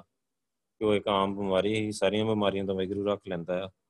ਸੋ ਹੁਣ ਤਾਂ ਇਹਦੀ ਬਿਮਾਰੀ ਦੇ ਟੀਕੇ ਲਾਏ ਜਾਂਦੇ ਆ, ਇਹ ਬਿਮਾਰੀ ਖਤਮ ਹੀ ਹੋ ਚੁੱਕੀ ਹੈ ਲਗਭਗ। ਸੋ ਮਤਲਬ ਕਾਫੀ ਇਦਾਂ ਹੈਗਾ ਆ। ਪਰ ਹੱਲੇ ਵੀ ਪਿੰਡਾਂ ਵਿੱਚ ਹੱਲੇ ਵੀ ਬੜੀ ਅਗਿਆਨਤਾ ਹੈਗੀ ਹੈ ਹੱਲੇ ਵੀ ਪਿੰਡਾਂ ਵਿੱਚ ਉਹ ਟੀਕਾ ਨਹੀਂ ਲਵਾਉਂਦੇ ਲੋਕੀ ਤੇ ਪਹਿਲਾਂ ਨਹੀਂ ਪ੍ਰਬੰਧ ਕਰਦੇ ਕੋਈ, ਫਿਰ ਬਾਅਦ ਚੋਂ ਚੌਲ ਚੁੱਕੀ ਫਿਰਨਗੇ ਮਾਤਾ ਦੇ ਮੰਦਿਰ ਵਿੱਚ। ਸੋ ਇਦਾਂ ਦੀਆਂ ਗੱਲਾਂ ਹੈਗੀਆਂ। ਸੋ ਇੱਕ ਇਸ ਤੋਂ ਅੱਗੇ ਮਤਲਬ ਹੈਗੀ ਹੀ ਆਪਣੀ ਜਿਹੜੀ ਸਾਥੀ ਆ ਭਾਈ ਬੈਲੋ। ਭਾਈ ਬੈਲੋ ਮਾਲਵੇ ਦੇ ਇਲਾਕੇ ਦਾ ਪਿੰਡ ਫਫੜਾ ਆ ਇੱਕ। ਉਥੋਂ ਦਾ ਰਹਿਣ ਵਾਲਾ ਹੈ ਸੋ ਉਹ ਵੀ ਸਖੀ ਸਰਵਰ ਨੂੰ ਮੰਨਦਾ ਹੈ ਤੇ ਹਰ ਸਾਲ ਨਿਗਾਹੇ ਜਾਂਦਾ ਹੈ। ਗੁਰੂ ਅਰਜਨ ਪਾਤਸ਼ਾਹ ਜੀ ਦੀ ਪ੍ਰੇਰਣਾ ਦੇ ਨਾਲ ਉਹ ਸਿੱਖ ਬਣ ਗਿਆ, ਸਖੀ ਸਰਵਰ ਨੂੰ ਛੱਡ ਦਿੱਤਾ। ਉਹਨੇ ਸਿੱਖੀ ਕਮਾਈ। ਬੜੇ ਉਤਸ਼ਾਹ ਦੇ ਨਾਲ ਉਹਨੇ ਸੇਵਾ ਕੀਤੀ। ਤੇ ਮਤਲਬ ਬਹੁਤ ਵਧੀਆ ਇੱਕ ਗੁਰਸਿੱਖ ਬਣ ਕੇ ਉਭਰਿਆ। ਜਦੋਂ ਹਰਮੰਦਰ ਸਾਹਿਬ ਦੀ ਇਮਾਰਤ ਦੀ ਤਿਆਰੀ ਹੋ ਰਹੀ ਤੇ ਗੁਰੂ ਪਾਤਸ਼ਾਹ ਨੇ ਦੇ ਦਰਬਾਰ ਵਿੱਚ ਕਿਸੇ ਨੇ ਗੱਲ ਕੀਤੀ ਕਿ ਜੇ ਆਵਿਆਂ ਦੇ ਵਿੱਚ ਨਾ ਮੈਲਾ ਪਾਇਆ ਜਾਵੇ ਨਾ, ਜਿਵੇਂ ਸੀਵਰੇਜ ਹੁੰਦਾ ਆ, ਤਾਂ ਇੱਟਾਂ ਬਹੁਤ ਪੱਕੀਆਂ ਮਤਲਬ ਬਣਦੀਆਂ ਆ। ਸੋ ਸਿੱਖ ਸੰਗਤਾਂ ਇਮਾਰਤ ਦੀ ਉਸਾਰੀ ਵਿੱਚ ਤਨ ਮਨ ਧਨ ਨਾਲ ਸੇਵਾ ਕਰ ਰਹੀਆਂ ਹੈ ਹਰ ਇੱਕ ਇਹੀ ਚਾਹੁੰਦਾ ਹੈ ਕਿ ਹਰਮੰਦਰ ਸਾਹਿਬ ਦੀ ਇਮਾਰਤ ਆ ਜਿਹੜੀ ਵੱਧ ਤੋਂ ਵੱਧ ਮਜ਼ਬੂਤ ਬਣੇ। ਕਈ ਸਿੱਖਾਂ ਦੇ ਮਨ ਵਿੱਚ ਇਹ ਖਿਆਲ ਆਉਂਦਾ ਕਿ ਮਜ਼ਬੂਤ ਬਣਾਉਣ ਵਾਸਤੇ ਉਹਦੇ ਵਿੱਚ ਇਦਾਂ ਮੈਲਾ ਪਾਇਆ ਜਾਵੇ। ਪਰ ਕਿਸੇ ਦਾ ਮਨ ਇਹ ਸੇਵਾ ਕਰਨ ਨੂੰ ਤਿਆਰ ਨਹੀਂ ਕਿਉਂਕਿ ਇਹ ਸਮਝਿਆ ਜਾਂਦਾ ਹੈ ਕਿ ਕੋਈ ਨੀਵੀਂ ਜਾਤ ਦਾ ਬੰਦਾ ਹੋਏ ਤੇ ਉਹੀ ਇਹ ਕੰਮ ਕਰੂਗਾ। ਤੇ ਕਹਿੰਦਾ ਇਹਨਾਂ ਦਿਨਾਂ ਵਿੱਚ ਜਿਹੜਾ ਭਾਈ ਬੈਲੋ ਜੀ ਉਹ ਗੁਰੂ ਦਰਬਾਰ ਵਿੱਚ ਆਏ। ਤੇ ਉਹਨਾਂ ਨੇ ਮਤਲਬ ਕਹਿੰਦੇ ਬਹੁਤ ਸੋਹਣੇ ਕੱਪੜੇ ਪਾਏ ਹੋਏ ਸੀ। ਤੇ ਜਦੋਂ ਉਹਨਾਂ ਨੂੰ ਪਤਾ ਲੱਗਾ ਕਿ ਆ ਮਤਲਬ ਸੇਵਾ ਇੱਥੇ ਇਦਾਂ ਦੀ ਤੇ ਕੋਈ ਮਤਲਬ ਮਨ ਨਹੀਂ ਕਿਸੇ ਦਾ ਕਰ ਰਿਹਾ ਕਰਨ ਨੂੰ, ਸੋ ਇਟਾਂ ਪੱਕੀਆਂ ਬਣਦੀਆਂ ਮੈਂ ਕਰਨ ਦੇ ਨਾਲ। ਉਹਨਾਂ ਨੇ ਕੀ ਕੀਤਾ ਕਿ ਉਸੇ ਵੇਲੇ ਕਿ ਉਹਨੇ ਸਮਝਿਆ ਕਿ ਕੋਈ ਸੇਵਾ ਉੱਚੀ ਨਹੀਂ ਨਹੀਂ ਹੁੰਦੀ। ਸੇ ਗੁਰੂ ਪਾਤਸ਼ਾਹ ਦੀ ਸੇਵਾ ਆ ਇਹ ਸਭ ਤੋਂ ਉੱਚੀ ਸੇਵਾ ਆ। ਉਹਨੇ ਆਪ ਮਤਲਬ ਨਾ ਉਹ ਸਾਰੀ ਸੇਵਾ ਜਿਹੜੀ ਸੀ, ਆਪ ਉਹ ਸੀਵਰੇਜ ਦੇ ਵਿੱਚ ਵੜ ਗਏ ਇੱਕ ਤਰੀਕੇ ਨਾਲ ਤੇ ਉਹਨਾਂ ਨੇ ਸਾਰੇ ਉੱਥੇ ਮਤਲਬ ਬੜੇ ਰੀਜ ਨਾਲ ਸਾਰੀ ਸੇਵਾ ਕੀਤੀ ਗੁਰੂ ਸਾਹਿਬ ਦੀ। ਸੋ ਗੁਰੂ ਸਾਹਿਬ ਬੜੇ ਖੁਸ਼ ਹੋਏ ਤੇ ਭਰੇ ਦੀਵਾਨ ਦੇ ਵਿੱਚ ਗੁਰੂ ਸਾਹਿਬ ਨੇ ਜਦੋਂ ਆਪਣੇ ਕੋਲ ਬੁਲਾਇਆ ਤੇ ਗੁਰੂ ਸਾਹਿਬ ਨੇ ਉਹਨੂੰ ਕਿਹਾ ਕਿ ਭਾਈ ਬੈਲੋ ਸਭ ਤੋਂ ਪਹਿਲੋਂ। ਉਹਨੂੰ ਸਿੱਖੀ ਦਾ ਪ੍ਰਚਾਰਕ ਥਾਪ ਕੇ ਗੁਰੂ ਪਾਤਸ਼ਾਹ ਨੇ ਫਿਰ ਮਾਲਵੇ ਇਲਾਕੇ ਵਿੱਚ ਜਦੋਂ ਮਸੰਦ ਪ੍ਰਥਾ ਜਿਹੜੀ ਚੱਲ ਰਹੀ ਸੀ ਉਸ ਟਾਈਮ ਤੇ ਉਧਰ ਮਸੰਦ ਥਾਪ ਦਿੱਤਾ। ਹੁਣ ਦੇਖੋ ਕਿ ਇਦਾਂ ਜਿਹੜੀਆਂ ਇਦਾਂ ਦੀਆਂ ਘਟਨਾਵਾਂ ਹੈਗੀਆਂ ਆ ਇਦਾਂ ਦੀਆਂ ਮਤਲਬ ਸਾਖੀਆਂ ਇਥੋਂ ਆਪਾਂ ਨੂੰ ਇਹ ਸਿੱਖਿਆ ਮਿਲਦੀ ਆ ਕਿ ਕਿਸੇ ਵੀ ਤਰ੍ਹਾਂ ਦੀ ਸੇਵਾ, ਕਿਸੇ ਨੇ ਮਤਲਬ ਬਹੁਤ ਸੋਹਣੇ ਕੱਪੜੇ ਪਾਏ ਆ ਉਸੇ ਕੋਈ ਸੇਵਾ ਇਦਾਂ ਦੀ ਮਿੱਟੀ ਆ ਘਟਿਆੜੀ ਜਾਂ ਕੋਈ ਇਦਾਂ ਲਿਪਣ ਵਾਲੀ, ਜੀ ਆਪਾਂ ਥੋੜਾ ਜਿਹਾ ਵੀ ਆਪਣੇ ਮਨ ਚ ਆਉਂਦਾ ਆ, ਸੋ ਫਿਰ ਆਉਣਾ ਨਹੀਂ ਚਾਹੀਦਾ ਮਤਲਬ। ਹੁਣ ਦੇਖੋ ਇੱਕ ਉਹਨੇ ਸੇਵਾ ਕੀਤੀ ਤੇ ਗੁਰੂ ਸਾਹਿਬ ਨੇ ਸਭ ਤੋਂ ਪਹਿਲਾਂ ਮਤਲਬ ਉਹਨੂੰ ਫਸਟ ਤੇ ਰੱਖਿਆ ਸਾਰਿਆਂ ਤੋਂ। ਸੋ ਇਦਾਂ ਅੱਗੇ ਮਤਲਬ ਇੱਕ ਕਿ ਆਪਾਂ ਦੁਨੀਆ ਦੀ ਸੇਵਾ ਕਰਦੇ ਆ ਵਾਹਿਗੁਰੂ ਨੂੰ ਯਾਦ ਰੱਖਣਾ ਆ, ਸਾਰਿਆਂ 'ਚ ਵਾਹਿਗੁਰੂ ਦੇਖਣਾ। ਕਹਿੰਦੇ ਗੁਰੂ ਪਾਤਸ਼ਾਹ ਦਾ ਇੱਕ ਸਿੱਖ ਹੀ ਉਹਦਾ ਨਾਮ ਹੈ ਪੰਡਤ ਗੰਗਾ ਰਾਮ ਉਹ ਬਠਿੰਡੇ ਇਲਾਕੇ ਦਾ ਰਹਿਣ ਵਾਲਾ ਸੀ ਤੇ ਉਹ ਅਨਾਜ ਦਾ ਵਪਾਰ ਕਰਦਾ ਹੈ ਮਤਲਬ ਅਨਾਜ ਉਠਾਂ ਤੇ ਲੱਦ ਕੇ ਨਾ ਦੂਰ ਦੂਰ ਤੱਕ ਵੇਚ ਕੇ ਆਉਂਦਾ ਹੈ ਇੱਕ ਵਾਰੀ ਉਹ ਮਤਲਬ ਹੈ ਨਾ ਬਾਜਰੀ ਲੱਦੀ ਹੋਈ, ਬਾਜਰਾ ਨਹੀਂ, ਬਾਜਰਾ ਇੱਕ ਕਿਸਮ ਦਾ ਮਤਲਬ ਨਾ ਅਨਾਜ ਆ। ਉਹਨੇ ਲੱਦਿਆ ਹੋਇਆ ਸੀ ਉਠਾਂ ਤੇ ਤੇ ਉਹ ਮਤਲਬ ਇਧਰੋਂ ਜਾ ਰਿਹਾ ਹੈ ਜਦੋਂ ਉਹ ਅੰਮ੍ਰਿਤਸਰ ਤੋਂ ਲੈ ਕੇ ਆਇਆ, ਅੰਮ੍ਰਿਤਸਰ, ਹਰਮੰਦਰ ਸਾਹਿਬ, ਉਦੋਂ ਉਹ ਸਾਰੀ ਹੋ ਰਹੀ ਸੀ, ਹਰਮੰਦਰ ਸਾਹਿਬ ਦੀ ਇਮਾਰਤ ਬਣ ਰਹੀ ਹਜ਼ਾਰਾਂ ਸਿੱਖ ਉੱਥੇ ਕਈ ਸੰਗਤਾਂ ਸੇਵਾ ਕਰ ਰਹੀਆਂ ਹੈ ਸੋ ਲੰਗਰ 'ਚ ਕਾਫੀ ਗਹਿਮਾ ਗਹਿਮੇ ਹੀ ਲੋਕ ਤਪ ਰਹੇ ਹੀ ਰੋਟੀਆਂ ਪੱਕ ਰਹੀਆਂ ਹੈ ਉਹਨੇ ਕੀ ਦੇਖਿਆ ਕਿ ਸੇਵਾ ਦੇ ਖਿਆਲ ਨਾਲ ਗੰਗਾ ਰਾਮ ਕੁਝ ਦਿਨਾਂ ਲਈ ਅੰਮ੍ਰਿਤਸਰ ਠਹਿਰ ਗਿਆ। ਸੋ ਉਦੋਂ ਲੰਗਰ ਵਿੱਚ ਅਨਾਜ ਦੀ ਥੋੜੇ ਹੀ ਥੋੜੀ ਜੀ ਸੋ ਭਾਈ ਗੰਗਾ ਰਾਮ ਨੇ ਸਾਰੀ ਜਿੰਨੇ ਵੀ ਬਾਜਰਾ ਲੱਦਿਆ ਹੋਇਆ ਹੈ ਨਾ, ਸਾਰਾ ਉੱਥੇ ਲਾ ਦਿੱਤਾ ਸੇਵਾ 'ਚ।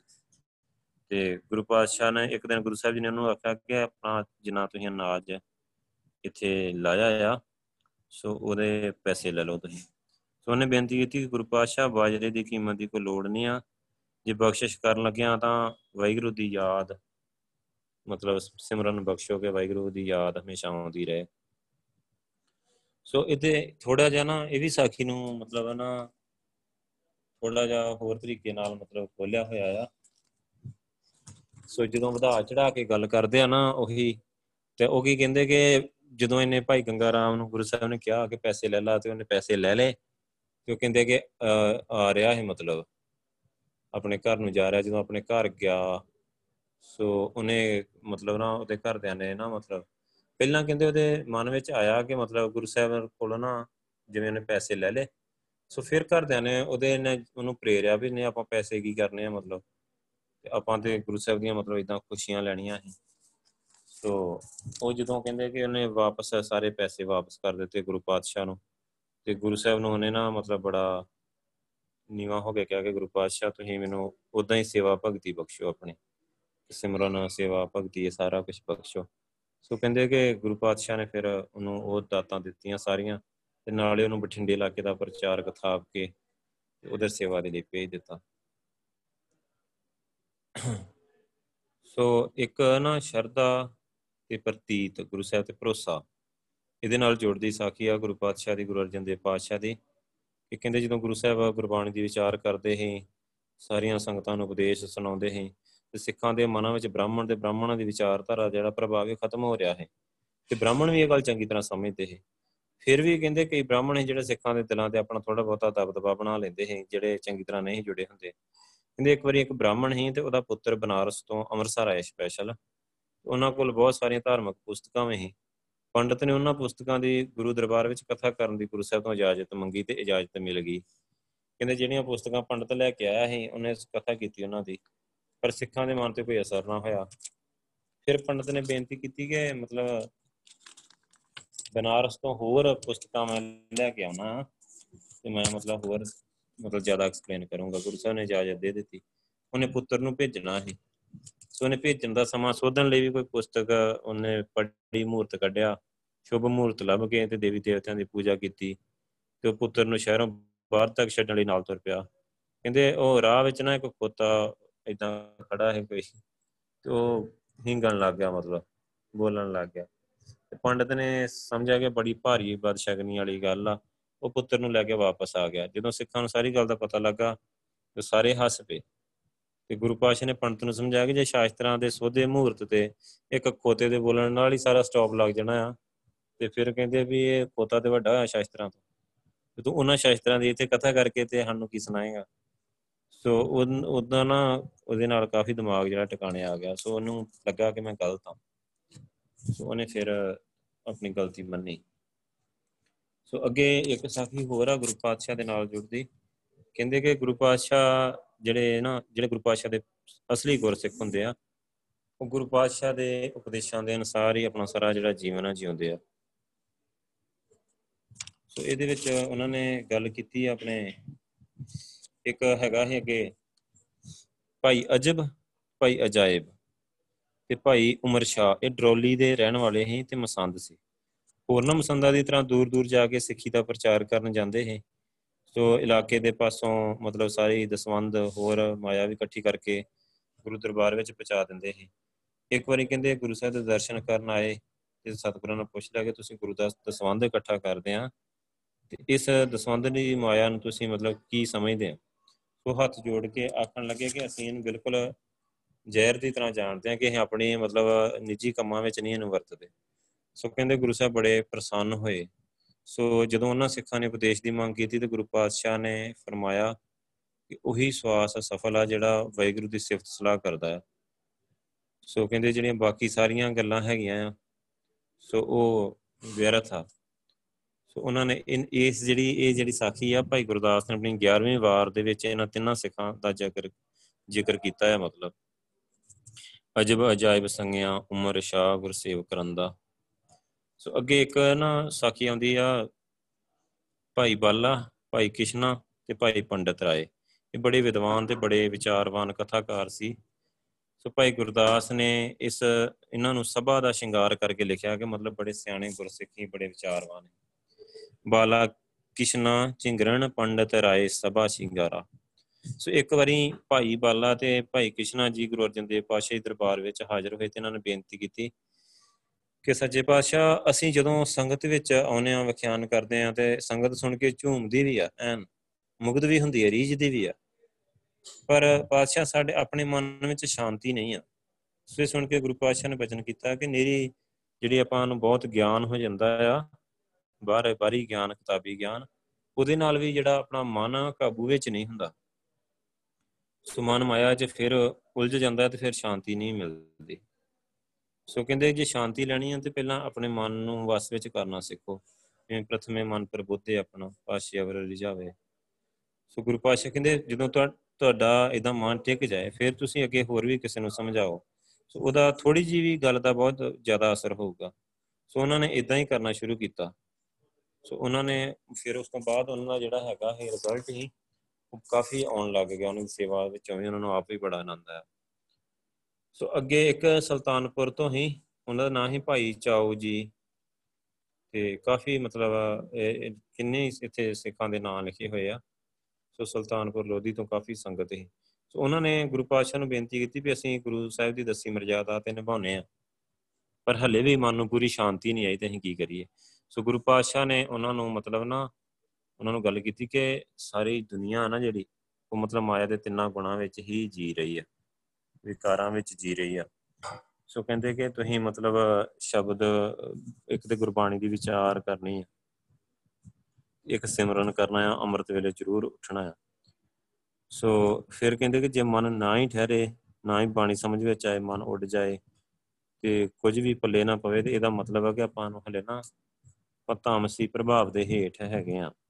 ਸੋ ਗੁਰੂ ਪਾਤਸ਼ਾਹ ਨੇ ਉਹਨਾਂ ਨੂੰ ਸਮਝਾਉਂਦੇ ਹੋਏ ਫਿਰ ਆਖਣ ਲੱਗੇ ਕਿ ਉਹ ਵੱਡੇ ਸੂਰਮੇ ਆ, ਜਿਹੜੇ ਬਾਹਰ ਦੀ ਫੌਜ ਜਿੱਤਦੇ ਆ, ਉਹਨਾਂ ਦਾ ਜਸ ਰਬਾਬੀ ਗਾਉਂਦੇ ਆ। ਪਰ ਕਹਿੰਦੇ ਜੋ ਅੰਦਰ ਦੇ ਇਹਨਾਂ ਦੁਸ਼ਮਣਾਂ ਨੂੰ ਹਰਾ ਦਿੰਦੇ ਆ ਨਾ, ਤੇ ਉਹਨਾਂ ਦਾ ਮਾਣ, ਜਿਹੜਾ ਸਤਕਾਰ ਆ, ਉਹ ਵਾਹਿਗੁਰੂ ਦੀ ਦਰਗਾਹ ਦੇ ਵਿੱਚ ਹੁੰਦਾ ਹੈ ਸੋ ਗੁਰਬਾਣੀ ਨੂੰ ਧਿਆਨ ਨਾਲ ਵਿਚਾਰੋ, ਸਿਮਰਨ ਜ਼ਿਆਦਾ ਕਰੋ, ਤਾਂ ਕਿ ਆਪਾਂ ਮਤਲਬ ਇਹ ਤਾਂ ਵਾਹਿਗੁਰੂ ਦੇ ਦਰ ਕਰ ਪ੍ਰਵਾਨ ਹੋ ਜਾਈਏ। ਸੋ ਇਹ ਸਾਖੀਆਂ ਹੈਗੀਆਂ ਆ, ਜਿਹੜੀਆਂ ਮਤਲਬ ਪੰਜਵੇਂ ਪਾਤਸ਼ਾਹ ਦੇ ਨਾਲ ਕਾਫੀ ਜਿਹੜੀਆਂ ਮਸ਼ਹੂਰ ਸਾਖੀਆਂ ਆ, ਮਤਲਬ ਗੁਰਸਿੱਖਾਂ ਦੇ ਨਾਲ। ਸੋ ਅੱਗੇ ਜਿਹੜੀ ਗੁਰੂ ਪਾਤਸ਼ਾਹ ਦੀ ਬਾਣੀ ਦੀ ਸਿੱਖਿਆ ਆ, ਜੋ ਗੁਰੂ ਪਾਤਸ਼ਾਹ ਨੇ ਆਪਾਂ ਪੰਜਵੇਂ ਪਾਤਸ਼ਾਹ ਦੀ ਤੁਸੀਂ ਬਾਣੀ ਪੜੋਗੇ ਨਾ, ਤੇ ਉਹਦੇ ਵਿੱਚ ਸਾਰੀਆਂ ਹੌਲੀ ਹੌਲੀ ਮਤਲਬ ਆਪਾਂ ਜਿੰਨੇ ਕਿੰਨੇ ਸ਼ਬਦ ਸਭ ਤੋਂ ਜ਼ਿਆਦਾ ਜਿਹੜੀ ਬਾਣੀ ਆ, ਉਹ ਪੰਜਵੇਂ ਪਾਤਸ਼ਾਹ ਦੀ ਹੈਗੀ ਆ। ਗੁਰੂ ਗ੍ਰੰਥ ਸਾਹਿਬ ਦੇ ਵਿੱਚ, ਉਹ ਜਦੋਂ ਆਪਾਂ ਪੜ੍ਹਦੇ ਆ ਪੰਜਵੇਂ ਪਾਤਸ਼ਾਹ ਦੇ ਸ਼ਬਦ, ਸਿੱਖਿਆ ਤੇ ਆਪਾਂ ਨੂੰ ਪਤਾ ਹੈ ਕਿ ਸਾਰੇ ਗੁਰੂ ਸਾਹਿਬਾਨ ਦੀ ਸੇਮ ਆ। ਵਿਚਾਰਧਾਰਾ ਸੇਮ ਰਹੀ ਹੈ, ਸਿੱਖਿਆ ਸੇਮ ਰਹੀ ਹੈ। ਸੋ ਇਹ ਹੀ ਪੰਜਵੇਂ ਪਾਤਸ਼ਾਹ ਦੇ ਨਾਲ ਜਿਹੜੀਆਂ ਕੁਝ ਰਿਲੇਟਡ ਸਾਖੀਆਂ ਹੈਗੀਆਂ ਹੈ ਹੁਣ ਅੱਗੇ ਆ, ਇਸ ਤੋਂ ਬਾਅਦ ਛੇਵੇਂ ਪਾਤਸ਼ਾਹ ਦਾ ਜਦੋਂ ਪ੍ਰਕਾਸ਼ ਹੋਇਆ, ਜਨਮ ਤੇ ਬਚਪਨ ਨੂੰ ਆਪਾਂ ਕਹਿੰਦੇ ਆ ਸੋ ਸਿੱਖ ਇਤਿਹਾਸ ਦੇ ਵਿੱਚ ਜਦੋਂ ਆਉਂਦਾ ਆ, ਛੇਵੇਂ ਪਾਤਸ਼ਾਹ ਦੇ ਦੋ ਤਿੰਨ ਤਰੀਕਾ ਆ, ਇੱਕ ਆ 19 ਜੂਨ 1595 ਕਿਸੇ ਨੇ ਕਿ 9 ਜੂਨ ਵੀ ਲਿਖੀ ਆ। ਪਰ ਸਭ ਤੋਂ ਜ਼ਿਆਦਾ ਮਤਲਬ 1595 ਆ 19 ਜੂਨ। ਸੋ ਪਟ ਵਈਆਂ ਆ ਜਿਨ੍ਹਾਂ ਨੂੰ ਕੁਝ ਇਤਿਹਾਸਕਾਰ ਸਭ ਤੋਂ ਪੁਰਾਣੇ ਇਤਿਹਾਸਕ ਸਰੋਤ ਮੰਨਦੇ ਆ। ਉਹਨਾਂ ਦੇ ਵਿੱਚ ਗੁਰੂ ਹਰਗੋਬਿੰਦ ਪਾਤਸ਼ਾਹ ਜੀ ਦੀ ਜਿਹੜੀ ਹੈਗੀ ਆ ਜਨਮ ਤਰੀਕ ਆ ਜਿਹੜੀ, ਉਹ 19 ਜੂਨ ਤੇ 1590 ਮੰਨੀ ਗਈ ਹੈ ਮਤਲਬ ਥੋੜਾ ਬਹੁਤਾ ਜਿਹੜਾ ਨਾ ਉੱਪਰ ਥੱਲੇ ਹੈਗਾ ਆ ਇਤਿਹਾਸ ਦੇ ਵਿੱਚ। ਸੋ ਇਹ ਜਿਹੜਾ ਮਤਲਬ ਅੱਗੇ ਨਾ ਉਸ ਤੋਂ ਇਹ ਭਾਈ ਜਿਹੜਾ ਹੈਗਾ ਆਪਣੇ ਛੇਵੇਂ ਪਾਤਸ਼ਾਹ ਦਾ ਜਨਮ ਸਥਾਨ ਆ, ਉਹ ਹੈਗਾ ਆ ਅੰਮ੍ਰਿਤਸਰ ਅੰਮ੍ਰਿਤਸਰ ਤੋਂ ਮਤਲਬ ਵੈਸਟ ਸਾਈਡ ਆ ਲੈਂਦੇ ਪਾਸੇ 6 ਮੀਲਾਂ ਦੀ ਦੂਰੀ ਤੇ ਆ ਪਿੰਡ ਵਡਾੜੀ ਸੋ ਉਹਨੂੰ ਅੱਜ ਛਿਆਟਾ ਵੀ ਕਹਿੰਦੇ ਆ, ਛਿਆਟਾ ਸਾਹਿਬ। ਸੋ ਉੱਥੇ ਮਾਤਾ ਗੰਗਾ ਜੀ ਦੇ ਗ੍ਰਹਿ ਵਿਖੇ ਗੁਰੂ ਅਰਜਨ ਪਾਤਸ਼ਾਹ ਜੀ ਦੇ ਘਰ, ਉਹਨਾਂ ਦਾ ਜਿਹੜਾ ਜਨਮ ਆ ਵਡਾੜੀ ਹੋਇਆ, ਅੱਜ ਉਹਨੂੰ ਗੁਰੂ ਕੀ ਵਡਾੜੀ ਕਹਿੰਦੇ ਆ। ਸੋ ਆਪਾਂ ਥੋੜਾ ਜਿਹਾ ਆਪਾਂ ਪਿੱਛੇ ਪੜ ਕੇ ਆਏ ਆ ਪੰਜਵੇਂ ਪਾਤਸ਼ਾਹ ਦੇ ਨਾਲ, ਛੇਵੇਂ ਪਾਤਸ਼ਾਹ ਦਾ ਇਤਿਹਾਸ। ਕਿ ਜਦੋਂ ਗੁਰੂ ਹਰਗੋਬਿੰਦ ਸਾਹਿਬ ਜੀ ਦੇ ਜਦੋਂ ਪ੍ਰਕਾਸ਼ ਹੋਇਆ ਆ, ਤੇ ਸੰਗਤਾਂ 'ਚ ਬੜੀ ਖੁਸ਼ੀ ਦੀ ਲਹਿਰ ਹੈ ਸੋ ਇਹਦਾ ਜਿਹੜਾ ਉਹਨਾਂ ਦੇ ਵੱਡੇ ਤਾਇਆ ਜੀ ਜਿਹੜੇ ਪ੍ਰਿਥੀ ਚੰਦ ਜੀ ਸੋ ਆਪਾਂ ਨੂੰ ਪਤਾ ਗੁਰੂ ਘਰ ਦੇ ਬੜੇ ਵਿਰੋਧੀ ਸੀ। ਸੋ ਥੋੜੇ ਲਾਲਚੀ ਸੀ ਤੇ ਇਸ ਕਰਕੇ ਉਹਨਾਂ ਨੂੰ ਬਹੁਤ ਦੁੱਖ ਹੋਇਆ, ਮਤਲਬ ਛੇਵੇਂ ਪਾਤਸ਼ਾਹ ਦੇ ਪ੍ਰਕਾਸ਼ ਹੋਣ ਦਾ। ਸੋ ਉਹਨਾਂ ਨੇ ਬੜੀਆਂ ਕੋਸ਼ਿਸ਼ਾਂ ਮਤਲਬ ਕੀਤੀਆਂ। ਉਹ ਆਪਾਂ ਪਿੱਛੇ ਪੜ ਆਏ ਆ ਕਿ ਪਹਿਲਾਂ ਜਿਵੇਂ ਇੱਕ ਦਾਈ ਨੂੰ ਭੇਜਿਆ ਕਿ ਉਹ ਮਤਲਬ ਛੇਵੇਂ ਪਾਤਸ਼ਾਹ ਨੂੰ ਜ਼ਹਿਰ ਦੇ ਦੇਵੇ, ਫਿਰ ਇੱਕ ਕਢਾਵੇ ਨੂੰ ਭੇਜਿਆ, ਇੱਕ ਪੰਡਤ ਨੂੰ ਭੇਜਿਆ ਉਹਨੇ। ਸੋ ਇਦਾਂ ਕਰਕੇ ਦੋ ਤਿੰਨ ਕੋਸ਼ਿਸ਼ਾਂ ਨੇ ਕੀਤੀਆਂ ਕਿ ਮਤਲਬ ਛੇਵੇਂ ਪਾਤਸ਼ਾਹ ਨੂੰ ਮਰਵਾਉਣ ਦੀਆਂ। ਪਰ ਉਹ ਸਾਰੀਆਂ ਨਾ ਮਤਲਬ ਇਹ ਕੰਮ ਨਹੀਂ ਆਈਆਂ ਉਹਨਾਂ ਦੀਆਂ ਕੋਸ਼ਿਸ਼ਾਂ। ਸੋ ਅੱਗੇ ਇੱਕ ਸੀਤਲਾ ਦਾ ਜਿਹੜਾ ਆਪਾਂ ਹੁਣੇ ਕਰਕੇ ਆਏ ਆ ਛੇਵੇਂ ਪਾਤਸ਼ਾਹ ਜਦੋਂ ਗੁਰੂ ਸਾਹਿਬ ਉੱਥੇ ਸਾਰੇ ਮਤਲਬ ਕਰ ਰਹੇ ਸੀ, ਸੇਵਾ ਕਰ ਰਹੇ ਤੇ ਸੀਤਲਾ ਉਹ ਚੇਚਕ ਦੀ ਬਿਮਾਰੀ ਹੋ ਗਈ। ਸੋ ਗੁਰੂ ਸਾਹਿਬ ਨੇ ਕਿਹਾ ਕਿ ਆਪਾਂ ਸਿਮਰਨ ਕਰਨਾ ਸੁਰਤੀ ਲਾਉਣੀ ਅਰਦਾਸ ਕਰਨੀ ਹੈ ਵਾਹਿਗੁਰੂ ਨੂੰ ਚਰਨ ਧੂੜ ਲਾਓ, ਠੀਕ ਹੋ ਜਾਊਗਾ। ਸੋ ਉਹਦੇ ਨਾਲ ਉਹ ਠੀਕ ਹੋ ਗਏ। ਸੋ ਗੁਰੂ ਪਾਤਸ਼ਾਹ ਨੇ ਸਾਰਿਆਂ ਨੂੰ ਸਮਝਾਇਆ ਕਿ ਸੀਤਲਾ ਦੀ ਕੋਈ ਪੂਜਾ ਨਹੀਂ ਕਰੀ। ਸੋ ਜਿਹੜੀ ਛੇਵੇਂ ਪਾਤਸ਼ਾਹ ਦੀ ਪੜ੍ਹਾਈ ਆ ਤੇ ਸ਼ਸਤਰ ਵਿਦਿਆ, ਅਕਤੂਬਰ 1605 ਦੇ ਵਿੱਚ ਜਹਾਂਗੀਰ ਤਖਤ ਤੇ ਬੈਠਾ ਹੈ ਤੇ ਉਹਨੇ ਮਤਲਬ ਨਾ ਜਿਹੜੀ ਪਹਿਲਾਂ ਨੀਤੀ ਚੱਲੀ ਆ ਰਹੀ ਸੀ, ਉਹਨੂੰ ਛੱਡ ਕੇ ਜਦੋਂ ਉਹਨੇ ਥੋੜਾ ਜਿਹਾ ਮਤਲਬ ਹੋਇਆ ਆ, ਉਹ ਕੱਟੜਵਾਦੀ ਸੋਚ ਲਈ ਉਹਨੇ ਤੇ ਪੰਜਵੇਂ ਪਾਤਸ਼ਾਹ ਨੂੰ ਅੱਗੇ ਉਹਨੇ ਸ਼ਹੀਦ ਕਰਵਾ ਦਿੱਤਾ ਹੈ ਸੋ ਜਦੋਂ ਹੁਣ ਦੇਖੋ ਗੁਰੂ ਪਾਤਸ਼ਾਹ ਬਿਲਕੁਲ ਇੱਕ ਤਰੀਕੇ ਦੇ ਨਾਲ ਨਿਰਵੈਰ ਹੀ ਬਿਲਕੁਲ ਪਰਉਪਕਾਰੀ ਜੀਵਨ ਜੀ ਰਹੇ ਪਰ ਜਦੋਂ ਇਦਾਂ ਹੋਇਆ, ਸੋ ਗੁਰੂ ਅਰਜਨ ਦੇਵ ਪਾਤਸ਼ਾਹ ਜੀ ਨੇ ਉਦੋਂ ਹੀ ਨਾ ਮਤਲਬ ਇਹ ਅੰਦਾਜ਼ਾ ਤੇ ਹੋ ਗਿਆ ਗੁਰੂ ਪਾਤਸ਼ਾਹ ਨੂੰ ਕਿ ਆਉਣ ਵਾਲਾ ਸਮਾਂ ਜਿਹੜਾ ਉਹ ਵਧੀਆ ਨਹੀਂ ਰਹਿਣਾ। ਸੋ ਮੁਸੀਬਤਾਂ ਭਰਿਆ ਹੋਣਾ ਆ। ਉਹਦੇ ਵਿੱਚ ਅਤਿਆਚਾਰ ਵੀ ਵਧਣਾ ਆ। ਸੋ ਗੁਰੂ ਪਾਤਸ਼ਾਹ ਨੇ ਉਦੋਂ ਤੋਂ ਹੀ ਨਾ ਉਸ ਤਰੀਕੇ ਨਾਲ ਸ਼ੁਰੂ ਕਰ ਦਿੱਤੀ। ਹੁਣ ਦੇਖੋ ਕਿ ਗੁਰੂ ਪਾਤਸ਼ਾਹ ਨੇ ਗੁਰੂ ਪੰਜਵੇਂ ਪਾਤਸ਼ਾਹ ਜੀ ਨੇ ਨਾ ਗੁਰੂ ਹਰਗੋਬਿੰਦ ਸਾਹਿਬ ਦੀ ਜਿਹੜੀ ਪੜ੍ਹਾਈ ਲਿਖਾਈ ਹੈ ਉਹਦਾ ਕੰਮ ਬਾਬਾ ਬੁੱਢਾ ਜੀ ਨੂੰ ਸੌਂਪ ਦਿੱਤਾ ਹੈ। ਉਦੋਂ ਗੁਰੂ ਹਰਗੋਬਿੰਦ ਪਾਤਸ਼ਾਹ ਜੀ ਦੀ ਉਮਰ ਜਿਹੜੀ 6 ਸਾਲਾਂ ਦੀ ਸੋ। ਬਾਬਾ ਬੁੱਢਾ ਜੀ ਨੇ ਅਖਰੀ ਗਿਆਨ ਦੇ ਨਾਲ ਨਾਲ ਗੁਰਬਾਣੀ ਦੀ ਪੜ੍ਹਾਈ ਕਰਾਈ ਤੇ ਪਿਛਲੇ ਗੁਰੂ ਸਾਹਿਬਾਂ ਦਾ ਸਾਰਾ ਇਤਿਹਾਸ ਸੀ ਜਿਹੜਾ ਉਹਦੀ ਜਾਣਕਾਰੀ ਦਿੱਤੀ ਤੇ ਨਾਲ ਨਾਲ ਛੇਵੇਂ ਪਾਤਸ਼ਾਹ ਨੂੰ ਸ਼ਸਤਰ ਵਿਦਿਆ ਵੀ ਸਿਖਾਈ। ਸੋ ਛੇਵੇਂ ਪਾਤਸ਼ਾਹ ਨੂੰ ਸ਼ਸਤਰ ਵਿਦਿਆ ਦੇਣ ਵਾਲੇ ਬਾਬਾ ਬੁੱਢਾ ਜੀ, ਤੁਸੀਂ ਇਹ ਸੋਚੋਗੇ ਬਾਬਾ ਬੁੱਢਾ ਜੀ ਮਤਲਬ ਕਿੰਨੇ ਸ਼ਸਤਰ ਦੇ ਮਤਲਬ ਨਿਪੁੰਨ ਹੀ ਸ਼ਸਤਰ ਚਲਾਉਣ ਦੇ ਵਿੱਚ ਕਿੱਡੇ ਮਾਸਟਰ ਹੀ ਉਹ। ਛੇਵੇਂ ਪਾਤਸ਼ਾਹ ਨੂੰ ਆਪਾਂ ਮੰਨਦੇ ਹਾਂ ਕਿ ਜੇ ਆਪਾਂ ਗੱਲ ਕਰੀਏ ਨਾ ਹੁਣ ਵੀ ਗੱਲ ਹੁੰਦੀ ਆ ਸਿੱਖ ਕੌਮ ਦੇ ਜਰਨੈਲਾਂ ਦੀ ਜਦੋਂ ਗੱਲ ਹੁੰਦੀ ਆ ਨਾ, ਜਿਵੇਂ ਹਰੀ ਸਿੰਘ ਨਲੂਆ ਆ ਤੇ ਨਵਾਬ ਕਪੂਰ ਸਿੰਘ ਆ ਜਾਂ ਹੋਰ ਵੱਡੇ ਵੱਡੇ ਅਕਾਲੀ ਫੂਲਾ ਸਿੰਘ ਆ, ਬਾਬਾ ਦੀਪ ਸਿੰਘ ਆ ਤੇ ਮਤਲਬ ਜੱਸਾ ਸਿੰਘ ਰਾਮਗੜੀਆ ਮਤਲਬ ਬੜੇ ਜਰਨੈਲ ਰਹੇ ਆ ਸਿੱਖ ਕੌਮ ਦੇ ਵਿੱਚ, ਬੜੇ ਬੜੇ ਤਗੜੇ ਤਗੜੇ। ਸਰਦਾਰ ਬਗੇਲ ਸਿੰਘ ਹੀ ਉਹਨੇ ਕਿੰਨੀ ਵਾਰੀ 17 ਵਾਰੀ ਦਿੱਲੀ ਫਤਿਹ ਕਰਤੀ ਉਹਨੇ। ਸੋ ਇਦਾਂ ਇਦਾਂ ਦੇ ਜਰਨੈਲ ਰਹੇ ਆ, ਮਤਲਬ ਸਿੱਖ ਕੌਮ ਦੇ ਵਿੱਚ। ਪਰ ਜੇ ਆਪਾਂ ਗੱਲ ਕਰੀ ਨਾ ਜਰਨੈਲਾਂ ਦੀ, ਤੇ ਛੇਵੇਂ ਪਾਤਸ਼ਾਹ ਕਿੰਨੇ ਯੋਧੇ ਸੀ ਇਦਾਂ ਕੋਈ ਅੰਦਾਜ਼ਾ ਨਹੀਂ, ਨੌਵੇਂ ਪਾਤਸ਼ਾਹ ਤਲਵਾਰ ਦੇ ਧਨੀ ਹੀ ਮਤਲਬ। ਪੂਰੇ ਆਪਾਂ ਮਾਸਟਰ ਕਹਿ ਲਈਏ। ਪੰਜਵੇਂ ਪਾਤਸ਼ਾਹ ਪੂਰੇ ਨਿਪੁੰਨ ਹੀ ਭਾਵੇਂ ਉਹਨਾਂ ਨੇ ਇੱਕ ਲੜਾਈ ਨਹੀਂ ਲੜੀ, ਸ਼ਸਤਰ ਨਹੀਂ ਚੁੱਕਿਆ। ਪਰ ਜੇ ਆਪਾਂ ਕਹੀਏ ਕਿ ਆਪਾਂ ਇੱਕ ਕੱਢੀ ਨਾ ਬੈਸਟ 11 ਕੱਢੀਏ, ਤੇ ਮੇਰੇ ਖਿਆਲ ਦਸੇ ਗੁਰੂ ਨਿਕਲ ਆਉਣੇ ਦੇ ਵਿੱਚ। ਅੱਠਵੇਂ ਪਾਤਸ਼ਾਹ ਨੂੰ ਛੱਡ ਕੇ ਨੌ ਗੁਰੂ ਪਾਤਸ਼ਾਹ ਪਹਿਲੇ ਪਾਤਸ਼ਾਹ ਵੀ ਤਲਵਾਰ ਚਲਾ ਲੈਂਦੇ, ਪੂਰੇ ਨਿਪੁੰਨੇ। ਹੁਣ ਇਹ ਗੱਲਾਂ ਬੇਸ਼ੱਕ ਉਹਨਾਂ ਨੇ ਚੁੱਕੀ ਨਹੀਂ ਤਲਵਾਰ, ਕਿਉਂਕਿ ਸਮਾਂ ਨਹੀਂ, ਸਮਾਂ ਉਦੋਂ ਪ੍ਰਚਾਰ ਦਾ ਹੈ, ਸਮੇਂ ਦੇ ਨਾਲ ਹੀ ਹਮੇਸ਼ਾ ਚੱਲਿਆ ਜਾਂਦਾ ਹੈ। ਸੋ ਅੱਗੇ ਸਤਵੇਂ ਪਾਤਸ਼ਾਹ ਹੀ ਉਹ ਵੀ ਪੂਰਾ ਬਾਜ ਤਾਜ ਸ਼ਾਹੀ ਮਤਲਬ ਤਰੀਕੇ ਦੇ ਨਾਲ ਰਹਿੰਦੇ ਸੀ। ਜਿਹੜਾ ਛੇਵੇਂ ਪਾਤਸ਼ਾਹ ਨੇ ਸੰਤ ਸਿਪਾਹੀ ਵਾਲੀ ਜਿਹੜੀ ਗੇਮ ਸ਼ੁਰੂ ਕੀਤੀ ਸੀ, ਉਹ ਵੀ ਕਲਗੀ ਲਾਉਂਦੇ ਸੋ ਉਵੇਂ ਰਹਿੰਦੇ ਅਠਵੇਂ ਪਾਤਸ਼ਾਹ ਵੀ ਅੱਗੇ। ਸੋ ਅੱਗੇ ਨੌਵੇਂ ਪਾਤਸ਼ਾਹ ਪ੍ਰਚਾਰ ਵਿੱਚ ਬਹੁਤ ਜ਼ਿਆਦਾ ਬਿਜ਼ੀ ਰਹੇ। ਈਸਟ ਸਾਈਡ ਉਹ ਬੰਗਾਲ ਤੱਕ, ਪੱਛਮੀ ਬੰਗਾਲ ਤੱਕ, ਸਾਰੇ ਅਸਾਮ ਤੱਕ, ਅੱਗੇ ਬ੍ਰਹਮਾ ਤੱਕ ਉਹਨਾਂ ਨੇ ਸਾਰਾ ਜਿਹੜਾ ਨਾ ਪ੍ਰਚਾਰ ਕੀਤਾ ਹੈ ਸਿੱਖੀ ਦਾ। ਅੱਗੇ ਦਸਵੇਂ ਪਾਤਸ਼ਾਹ ਫੇਰ। ਮਤਲਬ ਜੇ ਆਪਾਂ ਗੱਲ ਕਰੀਏ ਨਾ ਛੇਵੇਂ ਪਾਤਸ਼ਾਹ, ਨੌਵੇਂ ਪਾਤਸ਼ਾਹ, ਦਸਵੇਂ ਪਾਤਸ਼ਾਹ ਤੇ ਬਾਬਾ ਅਜੀਤ ਸਿੰਘ, ਬਾਬਾ ਜੁਝਾਰ ਸਿੰਘ। ਠੀਕ ਆ ਨਾ, ਫਿਰ ਜਿਹੜੇ ਪੰਜ ਪਿਆਰੇ ਭਾਈ ਦਇਆ ਸਿੰਘ। ਮਤਲਬ ਆਪਾਂ ਕਿਹਨੂੰ ਕਵਾਂਗੇ ਕਿ ਕਿਹੜਾ ਬੰਦਾ ਘੱਟ ਹੀ ਉਹਨਾਂ ਵਿੱਚੋਂ? ਬੰਦੇ ਜ਼ਿਆਦੇ ਨਹੀਂ ਹੀ ਮਤਲਬ ਮੇਰੇ ਖਿਆਲ ਜੇ ਆਪਾਂ ਧਿਆਨ ਨਾਲ ਦੇਖਾਂਗੇ ਨਾ, ਤੁਸੀਂ ਦੇਖੋਗੇ ਤੇ ਆਨੰਦਪੁਰ ਸਾਹਿਬ 4-5000 ਹੀ ਸਿੱਖ ਹੈਗਾ ਇਹ ਜਿਹੜਾ ਲੜਾਕੂ ਹੈ ਜਿਹੜੇ ਮਤਲਬ ਉੱਥੇ ਮੋਰਚਾ ਸੰਭਾਲੀ ਬੈਠੇ 4-5000 ਇਸ ਤੋਂ ਜ਼ਿਆਦਾ ਨਹੀਂ ਪਰ ਉਹ ਉਹਨਾਂ ਦੀ ਕਿਲਾਬੰਦੀ ਇੰਨੀ ਵਧੀਆ ਹੈ ਤੇ ਉਹ ਸ਼ਸਤਰ ਚਲਾਉਣ 'ਚ ਇੰਨੇ ਨਿਪੁੰਨ ਸੀ, ਉਹਨਾਂ ਨੂੰ ਟ੍ਰੇਨਿੰਗ ਹੀ ਇੰਨੀ ਦਿੱਤੀ ਕਿ ਉਹ ਲਾਗੇ ਆਉਣੇ ਨਹੀਂ ਦਿੰਦੇ ਕਿਸੇ ਨੂੰ ਕਿਲਿਆਂ ਦੇ। ਸੋ ਮਤਲਬ ਇਸ ਤਰੀਕੇ ਦੇ ਨਾਲ ਤੁਸੀਂ ਦੇਖੋ ਕਿ ਬਾਬਾ ਬੁੱਢਾ ਜੀ ਆਮ ਤੌਰ ਤੇ ਆਪਾਂ ਦੇਖਦੇ ਹਾਂ ਜਿੰਨੀਆਂ ਫੋਟੋਆਂ ਬਾਬਾ ਬੁੱਢਾ ਜੀ ਦੀਆਂ ਫੋਟੋਆਂ ਬਣਾਈਆਂ ਗਈਆਂ, ਪਹਿਲੀ ਗੱਲ ਫੋਟੋਆਂ ਨੂੰ ਆਪਾਂ ਮੰਨਦੇ ਹੀ ਨਹੀਂ, ਕੋਈ ਫੋਟੋ ਜਿਹੜੀ ਰੀਅਲ ਨਹੀਂ ਹੈਗੀ। ਸਭ ਫੇਕ ਆ ਜਿੰਨੀਆਂ ਫੋਟੋਆਂ ਗੁਰੂਆਂ ਦੀਆਂ ਜਾਂ ਹੋਰ ਸਿੱਖਾਂ ਦੀਆਂ ਜਿੰਨੀਆਂ ਵੀ ਲੱਗੀਆਂ ਹੋਈਆਂ ਆ। ਹੁਣ ਬਾਬਾ ਬੁੱਢਾ ਜੀ ਦਾ ਜਿਹੜਾ ਇਤਿਹਾਸ ਆ, ਉਹ ਸੁਣਾਇਆ ਹੀ ਇਸ ਤਰੀਕੇ ਨਾਲ ਜਾਂਦਾ ਆ।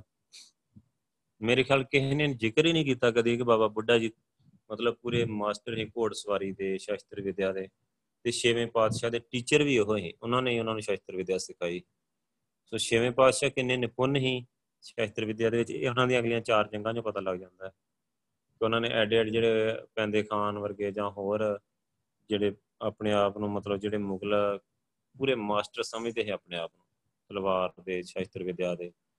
ਸੋ ਜਿਹੜੇ ਫੌਜ ਲੈ ਕੇ ਆਉਂਦੇ ਸੀ, ਫੌਜੀ ਕਮਾਂਡਰ ਹੀ ਉਹ। ਸੋ ਉਹਨਾਂ ਨੂੰ ਹੀ ਹਰਾਤਾ ਗੁਰੂ ਪਾਤਸ਼ਾਹ ਨੇ।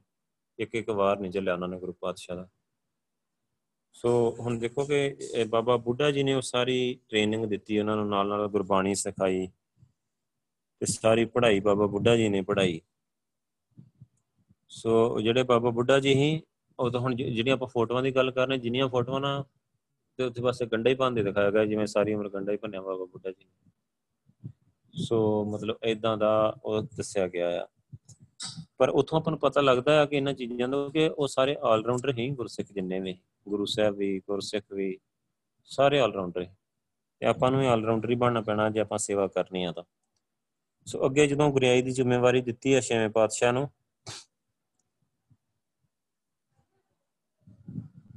ਇਹ ਜਿਹੜੀ ਹੈਗੀ ਆ ਗੱਲ ਹੈਗੀ ਆ 1606 ਦੀ। ਕਿ ਮਤਲਬ ਜਦੋਂ ਇਹਨੇ ਬਗਾਵਤ ਕੀਤੀ ਖੁਸਰੋ ਨੇ ਤੇ 27 ਅਪ੍ਰੈਲ 1606 ਨੂੰ ਫੜਿਆ ਗਿਆ ਸੋ ਅੱਗੇ ਸ਼ੇਖ ਅਹਿਮਦ ਸਰਹੰਦੀ ਸੀ ਤੇ ਜਿਹੜਾ ਇਹਨਾਂ ਹੋਰ ਕਈ ਕੱਟੜ ਮੁਸਲਮਾਨ ਸੀ, ਇਹਨਾਂ ਨੇ ਝੂਠੀ ਕਹਾਣੀ ਬਣਾ ਕੇ ਦੱਸਦੀ ਕਿ ਖੁਸਰੋ ਗੁਰੂ ਅਰਜਨ ਦੇਵ ਜੀ ਨੂੰ ਵੀ ਮਿਲਿਆ ਹੈ ਤੇ ਉਹਨਾਂ ਨੇ ਉਹਦੀ ਸਹਾਇਤਾ ਕੀਤੀ, ਅਸ਼ੀਰਵਾਦ ਦਿੱਤਾ ਹੈ। ਸੋ ਉਹਨੇ ਉਸ ਚੱਕਰ ਦੇ ਵਿੱਚ ਗੁਰੂ ਪਾਤਸ਼ਾਹ ਨੂੰ ਗ੍ਰਿਫਤਾਰ ਕੀਤਾ ਹੈ ਤੇ ਗੁਰੂ ਪਾਤਸ਼ਾਹ ਉਦੋਂ ਜਦੋਂ ਖੁਸਰੋ ਆਇਆ, ਉਦੋਂ ਤਰਨਤਾਰਨ ਵਿਖੇ ਹੀ ਉੱਥੇ ਗੁਰੂ ਸਾਹਿਬ ਨੂੰ ਨਹੀਂ ਮਿਲੇ। ਪਰ ਫਿਰ ਵੀ ਚਲੋ ਉਹਨਾਂ ਨੂੰ ਬਹਾਨਾ ਮਿਲ ਗਿਆ। ਤੇ ਜਦੋਂ ਜਹਾਂਗੀਰ ਨੇ ਗ੍ਰਿਫਤਾਰ ਕਰਨ ਦਾ ਹੁਕਮ ਕੀਤਾ ਆ ਤੇ ਗੁਰੂ ਪਾਤਸ਼ਾਹ ਨੇ ਜਿਹੜੀ ਗੁਰਗੱਦੀ ਆ, ਉਹ ਪਹਿਲਾਂ ਹੀ ਛੇਵੇਂ ਪਾਤਸ਼ਾਹ ਨੂੰ ਦੇ ਦਿੱਤੀ ਸੀ। ਗੁਰੂ ਪਾਤਸ਼ਾਹ ਨੂੰ ਪਤਾ ਹੈ ਆਉਣ ਵਾਲੇ ਟਾਈਮ ਦਾ। ਸੋ ਉਹਨਾਂ ਨੇ ਦਰਬਾਰ ਸਾਹਿਬ ਇੱਥੇ ਹਰਮੰਦਰ ਸਾਹਿਬ ਆ ਕੇ ਦਰਬਾਰ ਸਜਾਇਆ ਤੇ ਗੁਰੂ ਹਰਗੋਬਿੰਦ ਸਾਹਿਬ ਨੂੰ ਗੁਰਿਆਈ ਦੀ ਸਾਰੀ ਜ਼ਿੰਮੇਵਾਰੀ ਸੌਂਪ ਕੇ ਉਹਨਾਂ ਨੂੰ ਮੱਥਾ ਟੇਕ ਦਿੱਤਾ। ਸੋ ਬਾਕੀ ਸਾਰੇ ਸਿੱਖਾਂ ਨੇ ਛੇਵੇਂ ਪਾਤਸ਼ਾਹ ਨੂੰ ਗੁਰੂ ਮੰਨ ਲਿਆ। ਸੋ ਸਾਰੀ ਗੁਰਿਆਈ ਦੀ ਰਸਮ ਜਿਹੜੀ ਬਾਬਾ ਬੁੱਢਾ ਜੀ ਨੇ ਨਿਭਾਈ। ਸੋ ਗੁਰੂ ਅਰਜਨ ਦੇਵ ਜੀ ਦੇ ਹੁਕਮ ਦੇ ਅਨੁਸਾਰ ਦੋ ਤਲਵਾਰਾਂ ਪਹਿਨਾਈਆਂ ਇੱਕ ਮੀਰੀ ਦੀ, ਇੱਕ ਪੀਰੀ ਦੀ। ਸੋ ਜਿਹੜੀ ਮੀਰੀ ਦੀ ਉਹ ਸੰਸਾਰਕ ਪੱਖ ਨੂੰ ਬਾਦਸ਼ਾਹੀ ਨੂੰ, ਦੁਨਿਆਵੀ ਬਾਦਸ਼ਾਹੀ ਨੂੰ ਦਰਸਾਉਂਦੀ ਸੀ ਤੇ ਪੀਰੀ ਦੀ ਜਿਹੜੀ ਆਤਮਿਕ ਪੱਖ ਨੂੰ ਦਰਸਾਉਂਦੀ ਸੋ। ਇਸ ਤਰੀਕੇ ਦੇ ਨਾਲ 25 ਤਰੀਕ ਮਈ 25 ਮਈ ਹੀ 1606 ਦੇ ਦਿਨ ਛੇਵੇਂ ਪਾਤਸ਼ਾਹ ਨੂੰ ਅੱਗੇ ਉਹਨਾਂ ਨੇ ਮਤਲਬ ਗੁਰਿਆਈ ਜਿਹੜੀ ਆ ਬਖਸ਼ ਦਿੱਤੀ ਗੁਰੂ ਪਾਤਸ਼ਾਹ ਨੇ। ਸੋ ਉਸ ਤੋਂ ਬਾਅਦ ਗੁਰੂ ਅਰਜਨ ਦੇਵ ਪਾਤਸ਼ਾਹ ਜੀ ਦੀ ਜਿਹੜੀ ਸ਼ਹੀਦੀ ਹੋਈ ਹੈ ਨਾ, ਉਹਦਾ ਆਪਾਂ ਪਿਛੇ ਵਿੱਚ ਜ਼ਿਕਰ ਕੀਤਾ ਹੈ ਕਿ ਬਹੁਤ ਵੱਡਾ ਅਸਰ ਹੋਇਆ। ਇੱਕ ਚੀਜ਼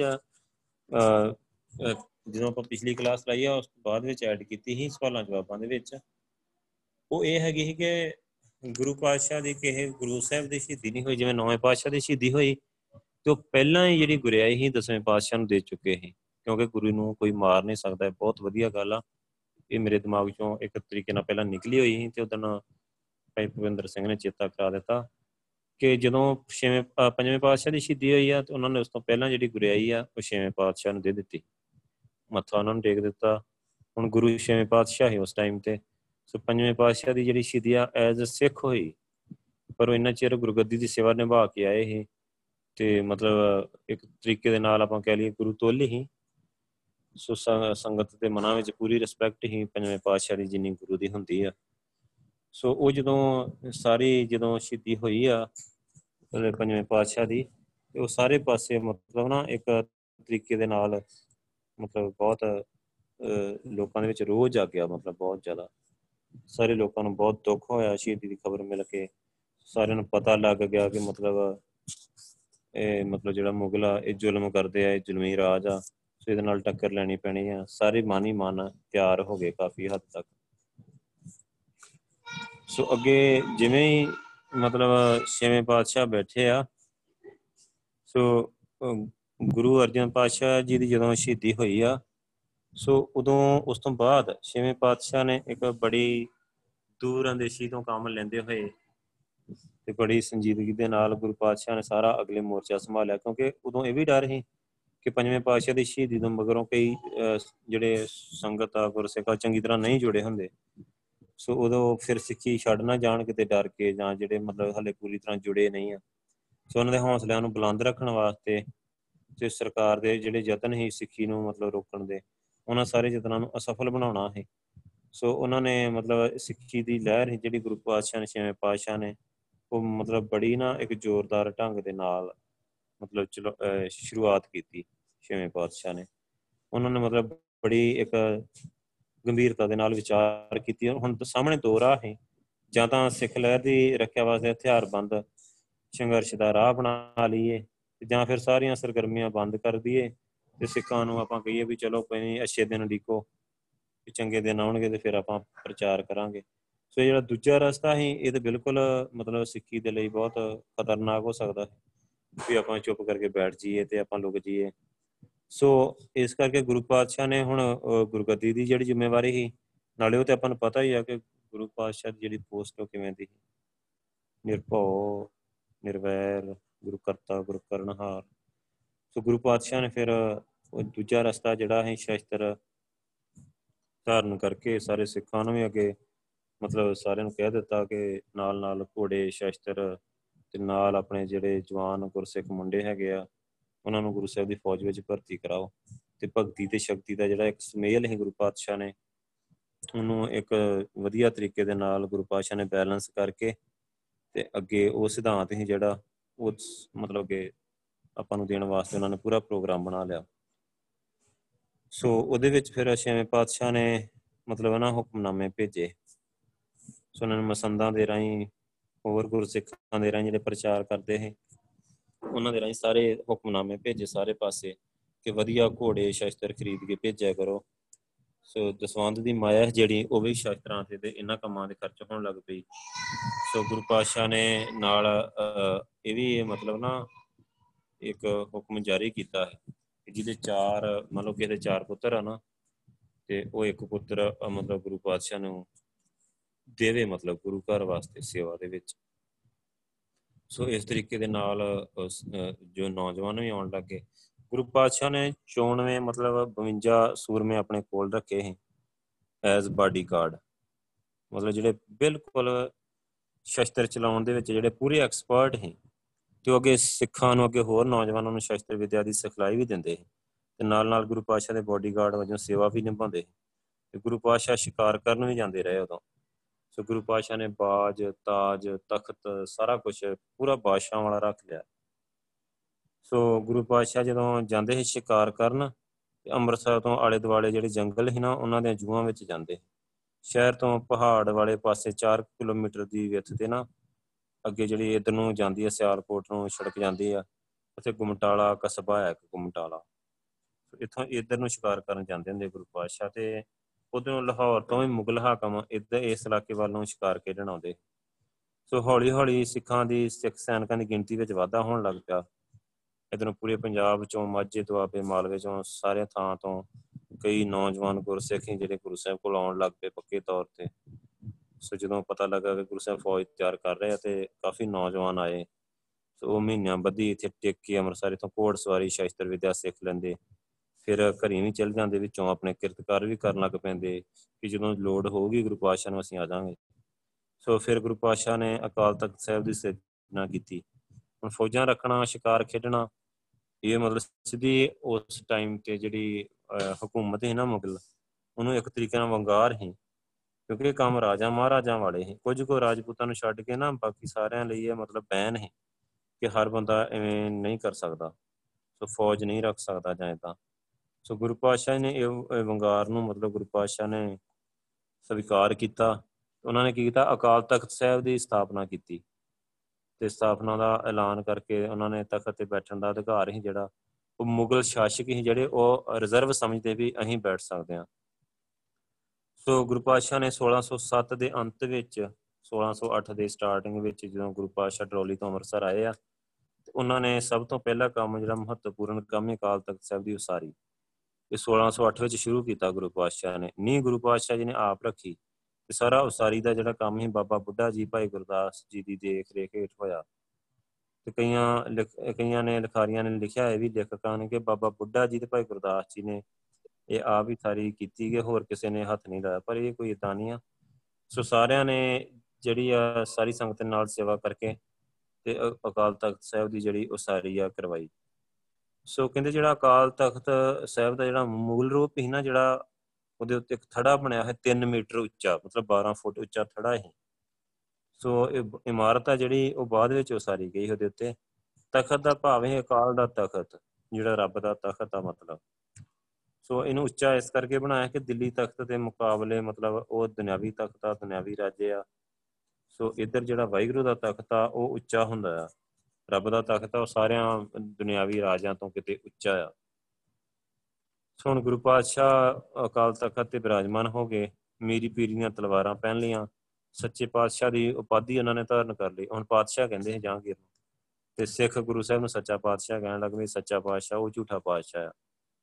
ਉਹਦਾ ਮਤਲਬ ਤੇ ਇਹੀ ਹੀ ਕਿ ਇੱਕ ਸੱਚਾ, ਜਿਹਨੂੰ ਸੱਚਾ ਕਿਹਾ ਜਾ ਰਿਹਾ ਦੂਜੇ। ਸੋ ਉੱਥੇ ਫਿਰ ਸਾਰੇ ਜਿਵੇਂ ਢਾਡੀ ਵਾਰਾਂ ਗਾਉਣ ਲੱਗ ਪਏ। ਸੋ ਸਾਰਿਆਂ ਦੇ ਅੰਦਰ ਵੀਰ ਰਸ ਭਰਨ ਲੱਗ ਗਏ। ਸੋ ਉਹਨਾਂ ਨੇ ਮਤਲਬ ਸਾਰਿਆਂ ਨੂੰ ਅੱਗੇ ਨਾ ਜਿਹੜੇ ਅਤਿਆਚਾਰੀ ਜ਼ੁਲਮ ਜਿਹੜੇ ਕਰ ਰਹੇ ਹੈ ਜਿਵੇਂ ਪੰਜਵੇਂ ਪਾਤਸ਼ਾਹ ਦੀ ਸ਼ਹੀਦੀ ਦਾ ਬੜਾ ਰੋਹ ਹੈ ਸਾਰਿਆਂ ਦੇ ਮਨ ਵਿੱਚ, ਸਾਰਿਆਂ ਨੇ ਸਬਕ ਸਿਖਾਉਣ ਦੀ ਸੋਚ ਲਈ। ਸੋ ਕਾਲ ਤਖਤ ਤੇ ਹਰਮੰਦਰ ਸਾਹਿਬ ਦੇ ਵਿਚਕਾਰ ਨਾ ਇੱਕ ਖੁੱਲਾ ਮੈਦਾਨ ਆ ਉੱਥੇ ਕਾਫੀ ਸੰਗਤ ਆ ਕੇ ਬੈਠ ਜਾਂਦੀ। ਸੋ ਉੱਥੇ ਗੁਰੂ ਪਾਤਸ਼ਾਹ ਨੇ ਜਿਵੇਂ ਕੁਝ ਅਖਾੜੇ ਵੀ ਬਣਾਏ ਫਿਜ਼ੀਕਲ ਫਿਟਨੈਸ ਵਾਸਤੇ। ਤਲਵਾਰ ਚਲਾਉਣ, ਨੇਜਾਬਾਜੀ ਤੀਰੰਦਾਜ਼ੀ ਸ਼ਸਤਰਾਂ ਦੇ ਅਭਿਆਸ ਵਾਸਤੇ ਵੀ ਉੱਥੇ ਗੁਰੂ ਪਾਤਸ਼ਾਹ ਨੇ ਸਾਰਾ ਸਿਸਟਮ ਬਣਾਇਆ। ਘੋੜਸਵਾਰੀ ਦੇ ਮੁਕਾਬਲੇ ਵੀ ਹੁੰਦੇ। ਗੁਰੂ ਪਾਤਸ਼ਾਹ ਕਾਲ ਤਖਤ ਤੇ ਬੈਠ ਕੇ ਆਪ ਉੱਪਰ ਜੰਗੀ ਕਰਤਬ ਦੇਖਦੇ ਕਿ ਨੌਜਵਾਨਾਂ ਨੂੰ ਉਤਸ਼ਾਹਿਤ ਕਰਦੇ, ਕਈ ਤਰ੍ਹਾਂ ਦੇ ਇਨਾਮ ਦਿੰਦੇ। ਸੋ ਉਥੇ ਦੁਪਹਿਰ ਨੂੰ ਨਗਾਰਾ ਵੱਜਦਾ।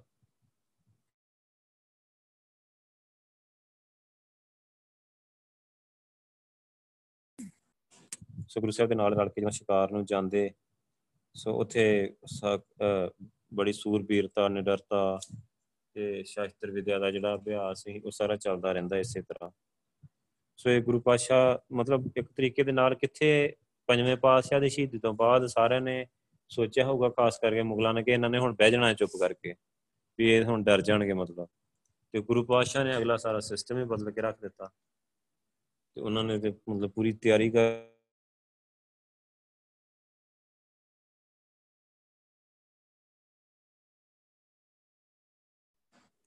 ਸੋ ਅੱਗੇ ਸਾਰਾ ਜਲਾਲ ਤੱਕ ਬਣ ਗਿਆ ਤੇ ਇਦਾਂ ਦਾ ਮਾਹੌਲ ਬਣ ਗਿਆ ਹੁਣ।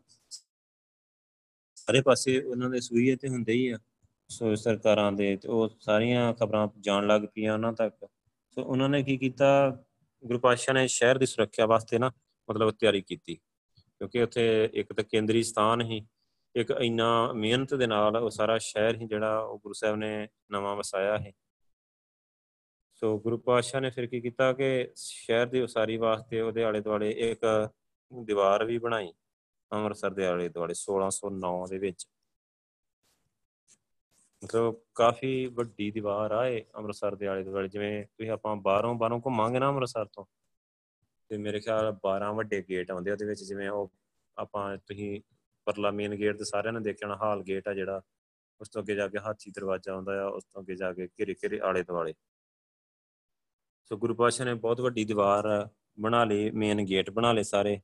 ਸੋ ਵੈਸਟ ਵਾਲੀ ਸਾਈਡ ਗੁਰੂ ਪਾਤਸ਼ਾਹ ਨੇ ਇੱਕ ਕਿਲਾ ਵੀ ਬਣਾਇਆ ਲੋਹਗੜ ਕਿਲਾ ਸੋ, ਹਮ ਸ਼ਹਿਰ ਨੂੰ ਕਿਸੇ ਵੀ ਫੌਜੀ ਹਮਲੇ ਤੋਂ ਬਚਾਉਣ ਵਾਸਤੇ ਤੇ ਮਤਲਬ ਤਾਂ ਕਿ ਸਿੱਖ ਜਿਹੜੇ ਫੌਜੀ ਹੈ ਚੰਗੀ ਤਰ੍ਹਾਂ ਟੱਕਰ ਲੈ ਸਕਣ ਜੇ ਕੋਈ ਹਮਲਾ ਹੋਏ। ਤੇ ਨਾਲੇ ਸ਼ਸਤਰ ਅਭਿਆਸ ਕਰਨ ਵਾਸਤੇ ਵੀ ਕਿਲੇ ਦੀ ਲੋੜ ਹੀ 1609 ਵਿੱਚ ਮਤਲਬ ਸ਼ਹਿਰ ਤੋਂ 2 ਕਿਲੋਮੀਟਰ ਦੂਰ ਆ, ਗੁਰੂ ਪਾਤਸ਼ਾਹ ਨੇ ਇਹਦਾ ਨਾਮ ਲੋਹਗੜ੍ਹ ਰੱਖਿਆ, ਗੁਰੂ ਪਾਤਸ਼ਾਹ ਨੇ। ਸੋ ਇਹਦੀ ਜਿਹੜੀ ਉਸਾਰੀ ਆ, ਉਹ 1612 ਵਿੱਚ ਗੁਰੂ ਪਾਤਸ਼ਾਹ ਨੇ ਮੁਕੰਮਲ ਕਰ ਲਈ। ਸੋ ਅੱਗੇ ਗੁਰੂ ਪਾਤਸ਼ਾਹ ਦੀ ਜਿਹੜੀ ਫੌਜ ਆ ਨਾ,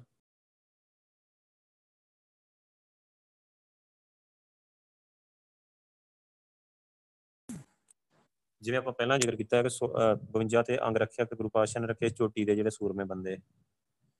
ਸੋ ਉਸ ਤੋਂ ਅੱਗੇ ਗੁਰੂ ਪਾਤਸ਼ਾਹ ਨੇ ਕਾਫੀ ਮਤਲਬ ਨਾ, ਅੱਗੇ ਨਵੀਂ ਭਰਤੀ ਹੋਰ ਹੁੰਦੀ ਗਈ ਸਹਜੇ ਸਹਜੇ। ਤੇ ਕਹਿੰਦੇ ਪਹਿਲਾਂ ਇੱਕ ਕੁਝ ਕੁ ਦਿਨਾਂ ਵਿੱਚ ਇਹ ਜਿਹੜੀ ਗਿਣਤੀ 400 ਤੱਕ ਹੋ ਗਈ। ਫਿਰ ਹੋਰ ਵਧੀਆ ਘੋੜੇ, ਹਥਿਆਰ ਸਹਜੇ ਸਹਜੇ ਆਉਂਦੇ ਗਏ। ਅੱਗੇ ਉਹਨਾਂ ਨੂੰ ਚਾਰ ਜਥਿਆਂ 'ਚ ਵੰਡ ਕੇ ਤੇ ਚਾਰ ਜਥੇਦਾਰ ਮਤਲਬ ਗੁਰੂ ਪਾਤਸ਼ਾਹ ਨੇ ਉਹਦੇ ਜਿਹੜੇ ਮਤਲਬ ਨਾ ਨਿਯੁਕਤ ਕਰ ਦਿੱਤੇ। ਸੋ ਇਹਦੇ ਵਿੱਚ ਗੁਰੂ ਪਾਤਸ਼ਾਹ ਨੇ ਕੋਈ ਜਾਤ ਪਾਤ ਦਾ ਵਿਤਕਰਾ ਨਹੀਂ ਰੱਖਿਆ। ਕਿ ਜਿੱਧਰੋਂ ਵੀ ਕੋਈ ਆ ਰਿਹਾ ਹੈ ਨਾ, ਮਤਲਬ ਸਾਰੀਆਂ ਜਾਤਾਂ ਪਾਤਾਂ ਦਾ ਕੋਈ ਵਿਤਕਰਾ ਨਹੀਂ ਰੱਖਿਆ ਗੁਰੂ ਪਾਤਸ਼ਾਹ ਨੇ। ਜਿਵੇਂ ਜਿਵੇਂ ਨੌਜਵਾਨ ਆ ਰਹੇ ਗੁਰੂ ਪਾਤਸ਼ਾਹ ਨੇ ਭਰਤੀ ਕੀਤੇ ਫੌਜ ਦੇ ਵਿੱਚ, ਸੱਜੇ ਸੱਜੇ ਗਿਣਤੀ 500 ਹੋ ਗਈ। 500 ਸੂਰਮਿਆਂ ਨੂੰ ਪੰਜ ਜਥੇਦਾਰਾਂ ਦੇ ਅਧੀਨ ਗੁਰੂ ਪਾਤਸ਼ਾਹ ਨੇ ਵੰਡ ਦਿੱਤਾ ਹੈ। ਜਿਹੜੇ ਪੰਜ ਜਥੇਦਾਰ ਸੀ, ਉਹਨਾਂ ਵਿੱਚੋਂ ਅਸੀਂ ਭਾਈ ਵਿਧੀ ਚੰਦ, ਭਾਈ ਲੰਗਾ, ਭਾਈ ਪੈੜਾ, ਇਹਨੂੰ ਭਾਈ ਪਿਆਰਾ ਵੀ ਕਹਿੰਦੇ ਹੈ ਸੋ ਭਾਈ ਪ੍ਰਾਣਾ ਤੇ ਭਾਈ ਜੇਠਾ। ਸੋ ਇਹ ਪੰਜ ਜਥੇਦਾਰ ਹੀ ਮਤਲਬ ਪੰਜ ਜਰਨੈਲ ਹੀ ਤੇ ਫੌਜ ਦੇ ਜਿਉਂ-ਜਿਉਂ ਫੌਜ ਵੱਧਦੀ ਗਈ ਫਿਰ ਅੱਗੇ ਜਥੇਦਾਰਾਂ ਦੀ ਗਿਣਤੀ ਵੀ ਵੱਧਦੀ ਗਈ। ਸੋ ਅੱਗੇ ਮਤਲਬ ਨਾ ਜਿਵੇਂ ਗਰੀਬ ਹੋਣ ਕਰਕੇ ਮਤਲਬ ਕਈ ਸਿੱਖ ਹੀ ਨਾ ਜਿਹੜੇ ਕਹਿੰਦੇ ਸੀ ਗੁਰੂ ਪਾਤਸ਼ਾਹ ਸਾਡੇ ਕੋਲ ਗਰੀਬੀ ਆ ਵੀ ਅਸੀਂ ਮਾਇਆ ਨਹੀਂ ਭੇਟ ਕਰ ਸਕਦੇ ਅਸੀਂ ਸੀਸ ਭੇਟ ਕਰਨੀ ਆਏ ਆ। ਜਦੋਂ ਚਾਹੋ ਇਸ ਸੀਸ ਦੀ ਭੇਟਾ ਲੈ ਲੈਣਾ। ਸੋ ਉਹ ਸਿੱਖ ਹੀ ਜਿਹੜੇ ਉਹ ਕੋਈ ਤਨਖਾਹ ਵੀ ਨਹੀਂ ਮੰਗਦੇ।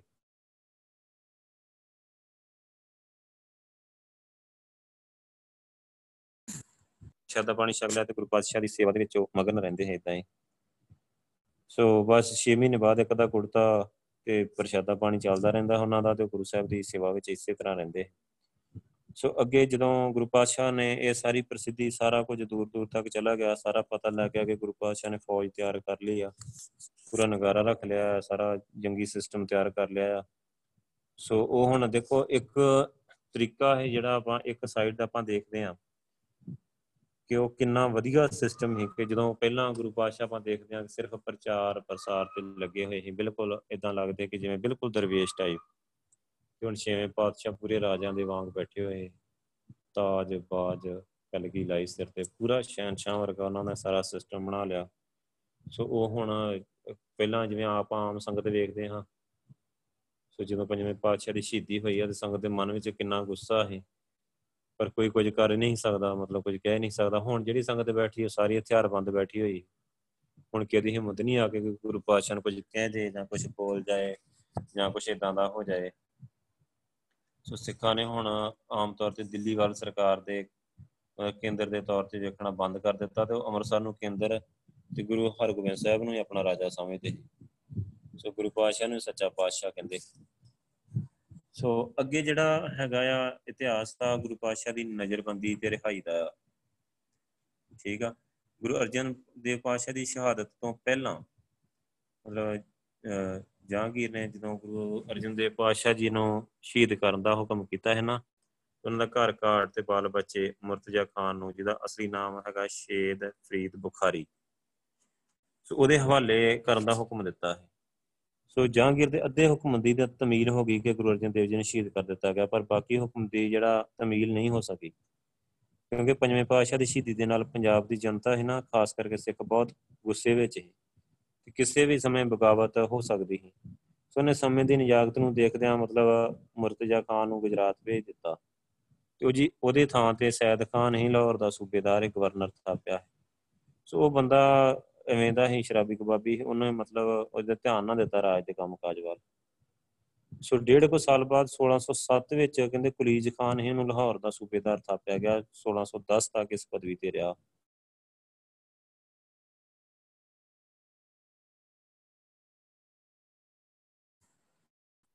ਮੁਰਤਜ਼ਾ ਖਾਨ ਆ ਜਿਹੜਾ 4 ਸਾਲ ਪੰਜਾਬ ਤੋਂ ਬਾਹਰ ਰਿਹਾ ਤੇ ਗੁਰੂ ਹਰਗੋਬਿੰਦ ਸਾਹਿਬ ਸਿੱਖਾਂ ਦੇ ਉੱਤੇ ਮਤਲਬ ਕੋਈ ਸਖਤੀ ਨਹੀਂ ਹੋਈ ਉਸ ਟਾਈਮ ਦੇ ਵਿੱਚ। ਸੋ ਸਿੱਖ ਲਹਿਰ ਨੂੰ ਹੋਰ ਉਨੀ ਦੇਰ ਗੁਰੂ ਪਾਤਸ਼ਾਹ ਨੇ ਮਤਲਬ ਪੂਰੀ ਤਾਕਤ ਫੜ ਲਈ, ਫੌਜ ਵਧਾ ਲਈ ਆਪਣੀ। ਸੋ ਅੱਗੇ ਸਿੱਖ ਲਹਿਰ ਨੂੰ ਦਬਾਉਣ ਦਾ ਯਤਨ।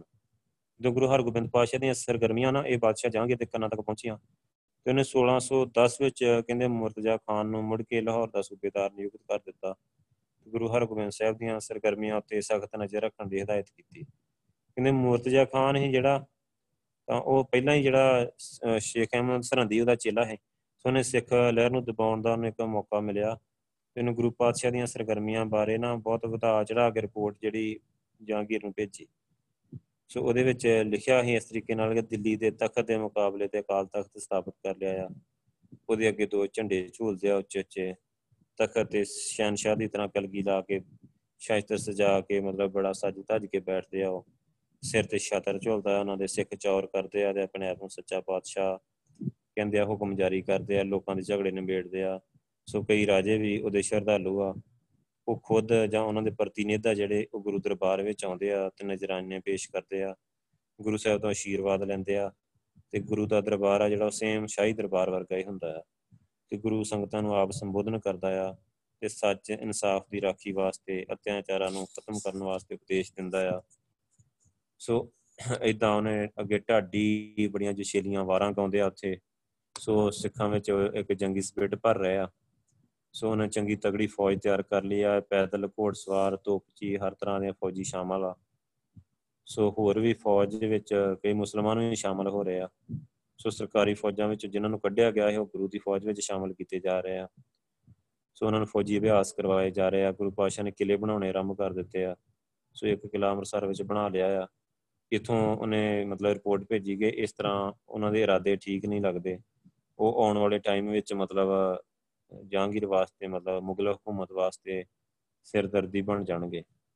ਸੋ ਇਦਾਂ ਦੀ ਜਿਹੜੀ ਰਿਪੋਰਟ ਜਹਾਂਗੀਰ ਤੱਕ ਪਹੁੰਚੀ ਤਾਂ ਉਹਨੇ ਸੋਚਾਂ ਵਿੱਚ ਪਾ ਦਿੱਤਾ।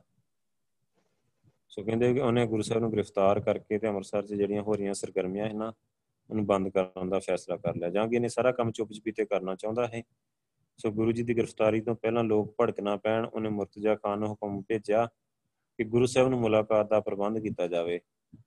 ਪਹਿਲਾਂ ਵੀ ਮਤਲਬ ਗੁਰੂ ਸਾਹਿਬ ਨਾਲ ਇੱਕ ਮੁਲਾਕਾਤ ਰੱਖੀ ਜਾਵੇ ਤੇ ਉੱਥੇ ਆਪਾਂ ਗ੍ਰਿਫਤਾਰ ਕਰ ਲਵਾਂਗੇ।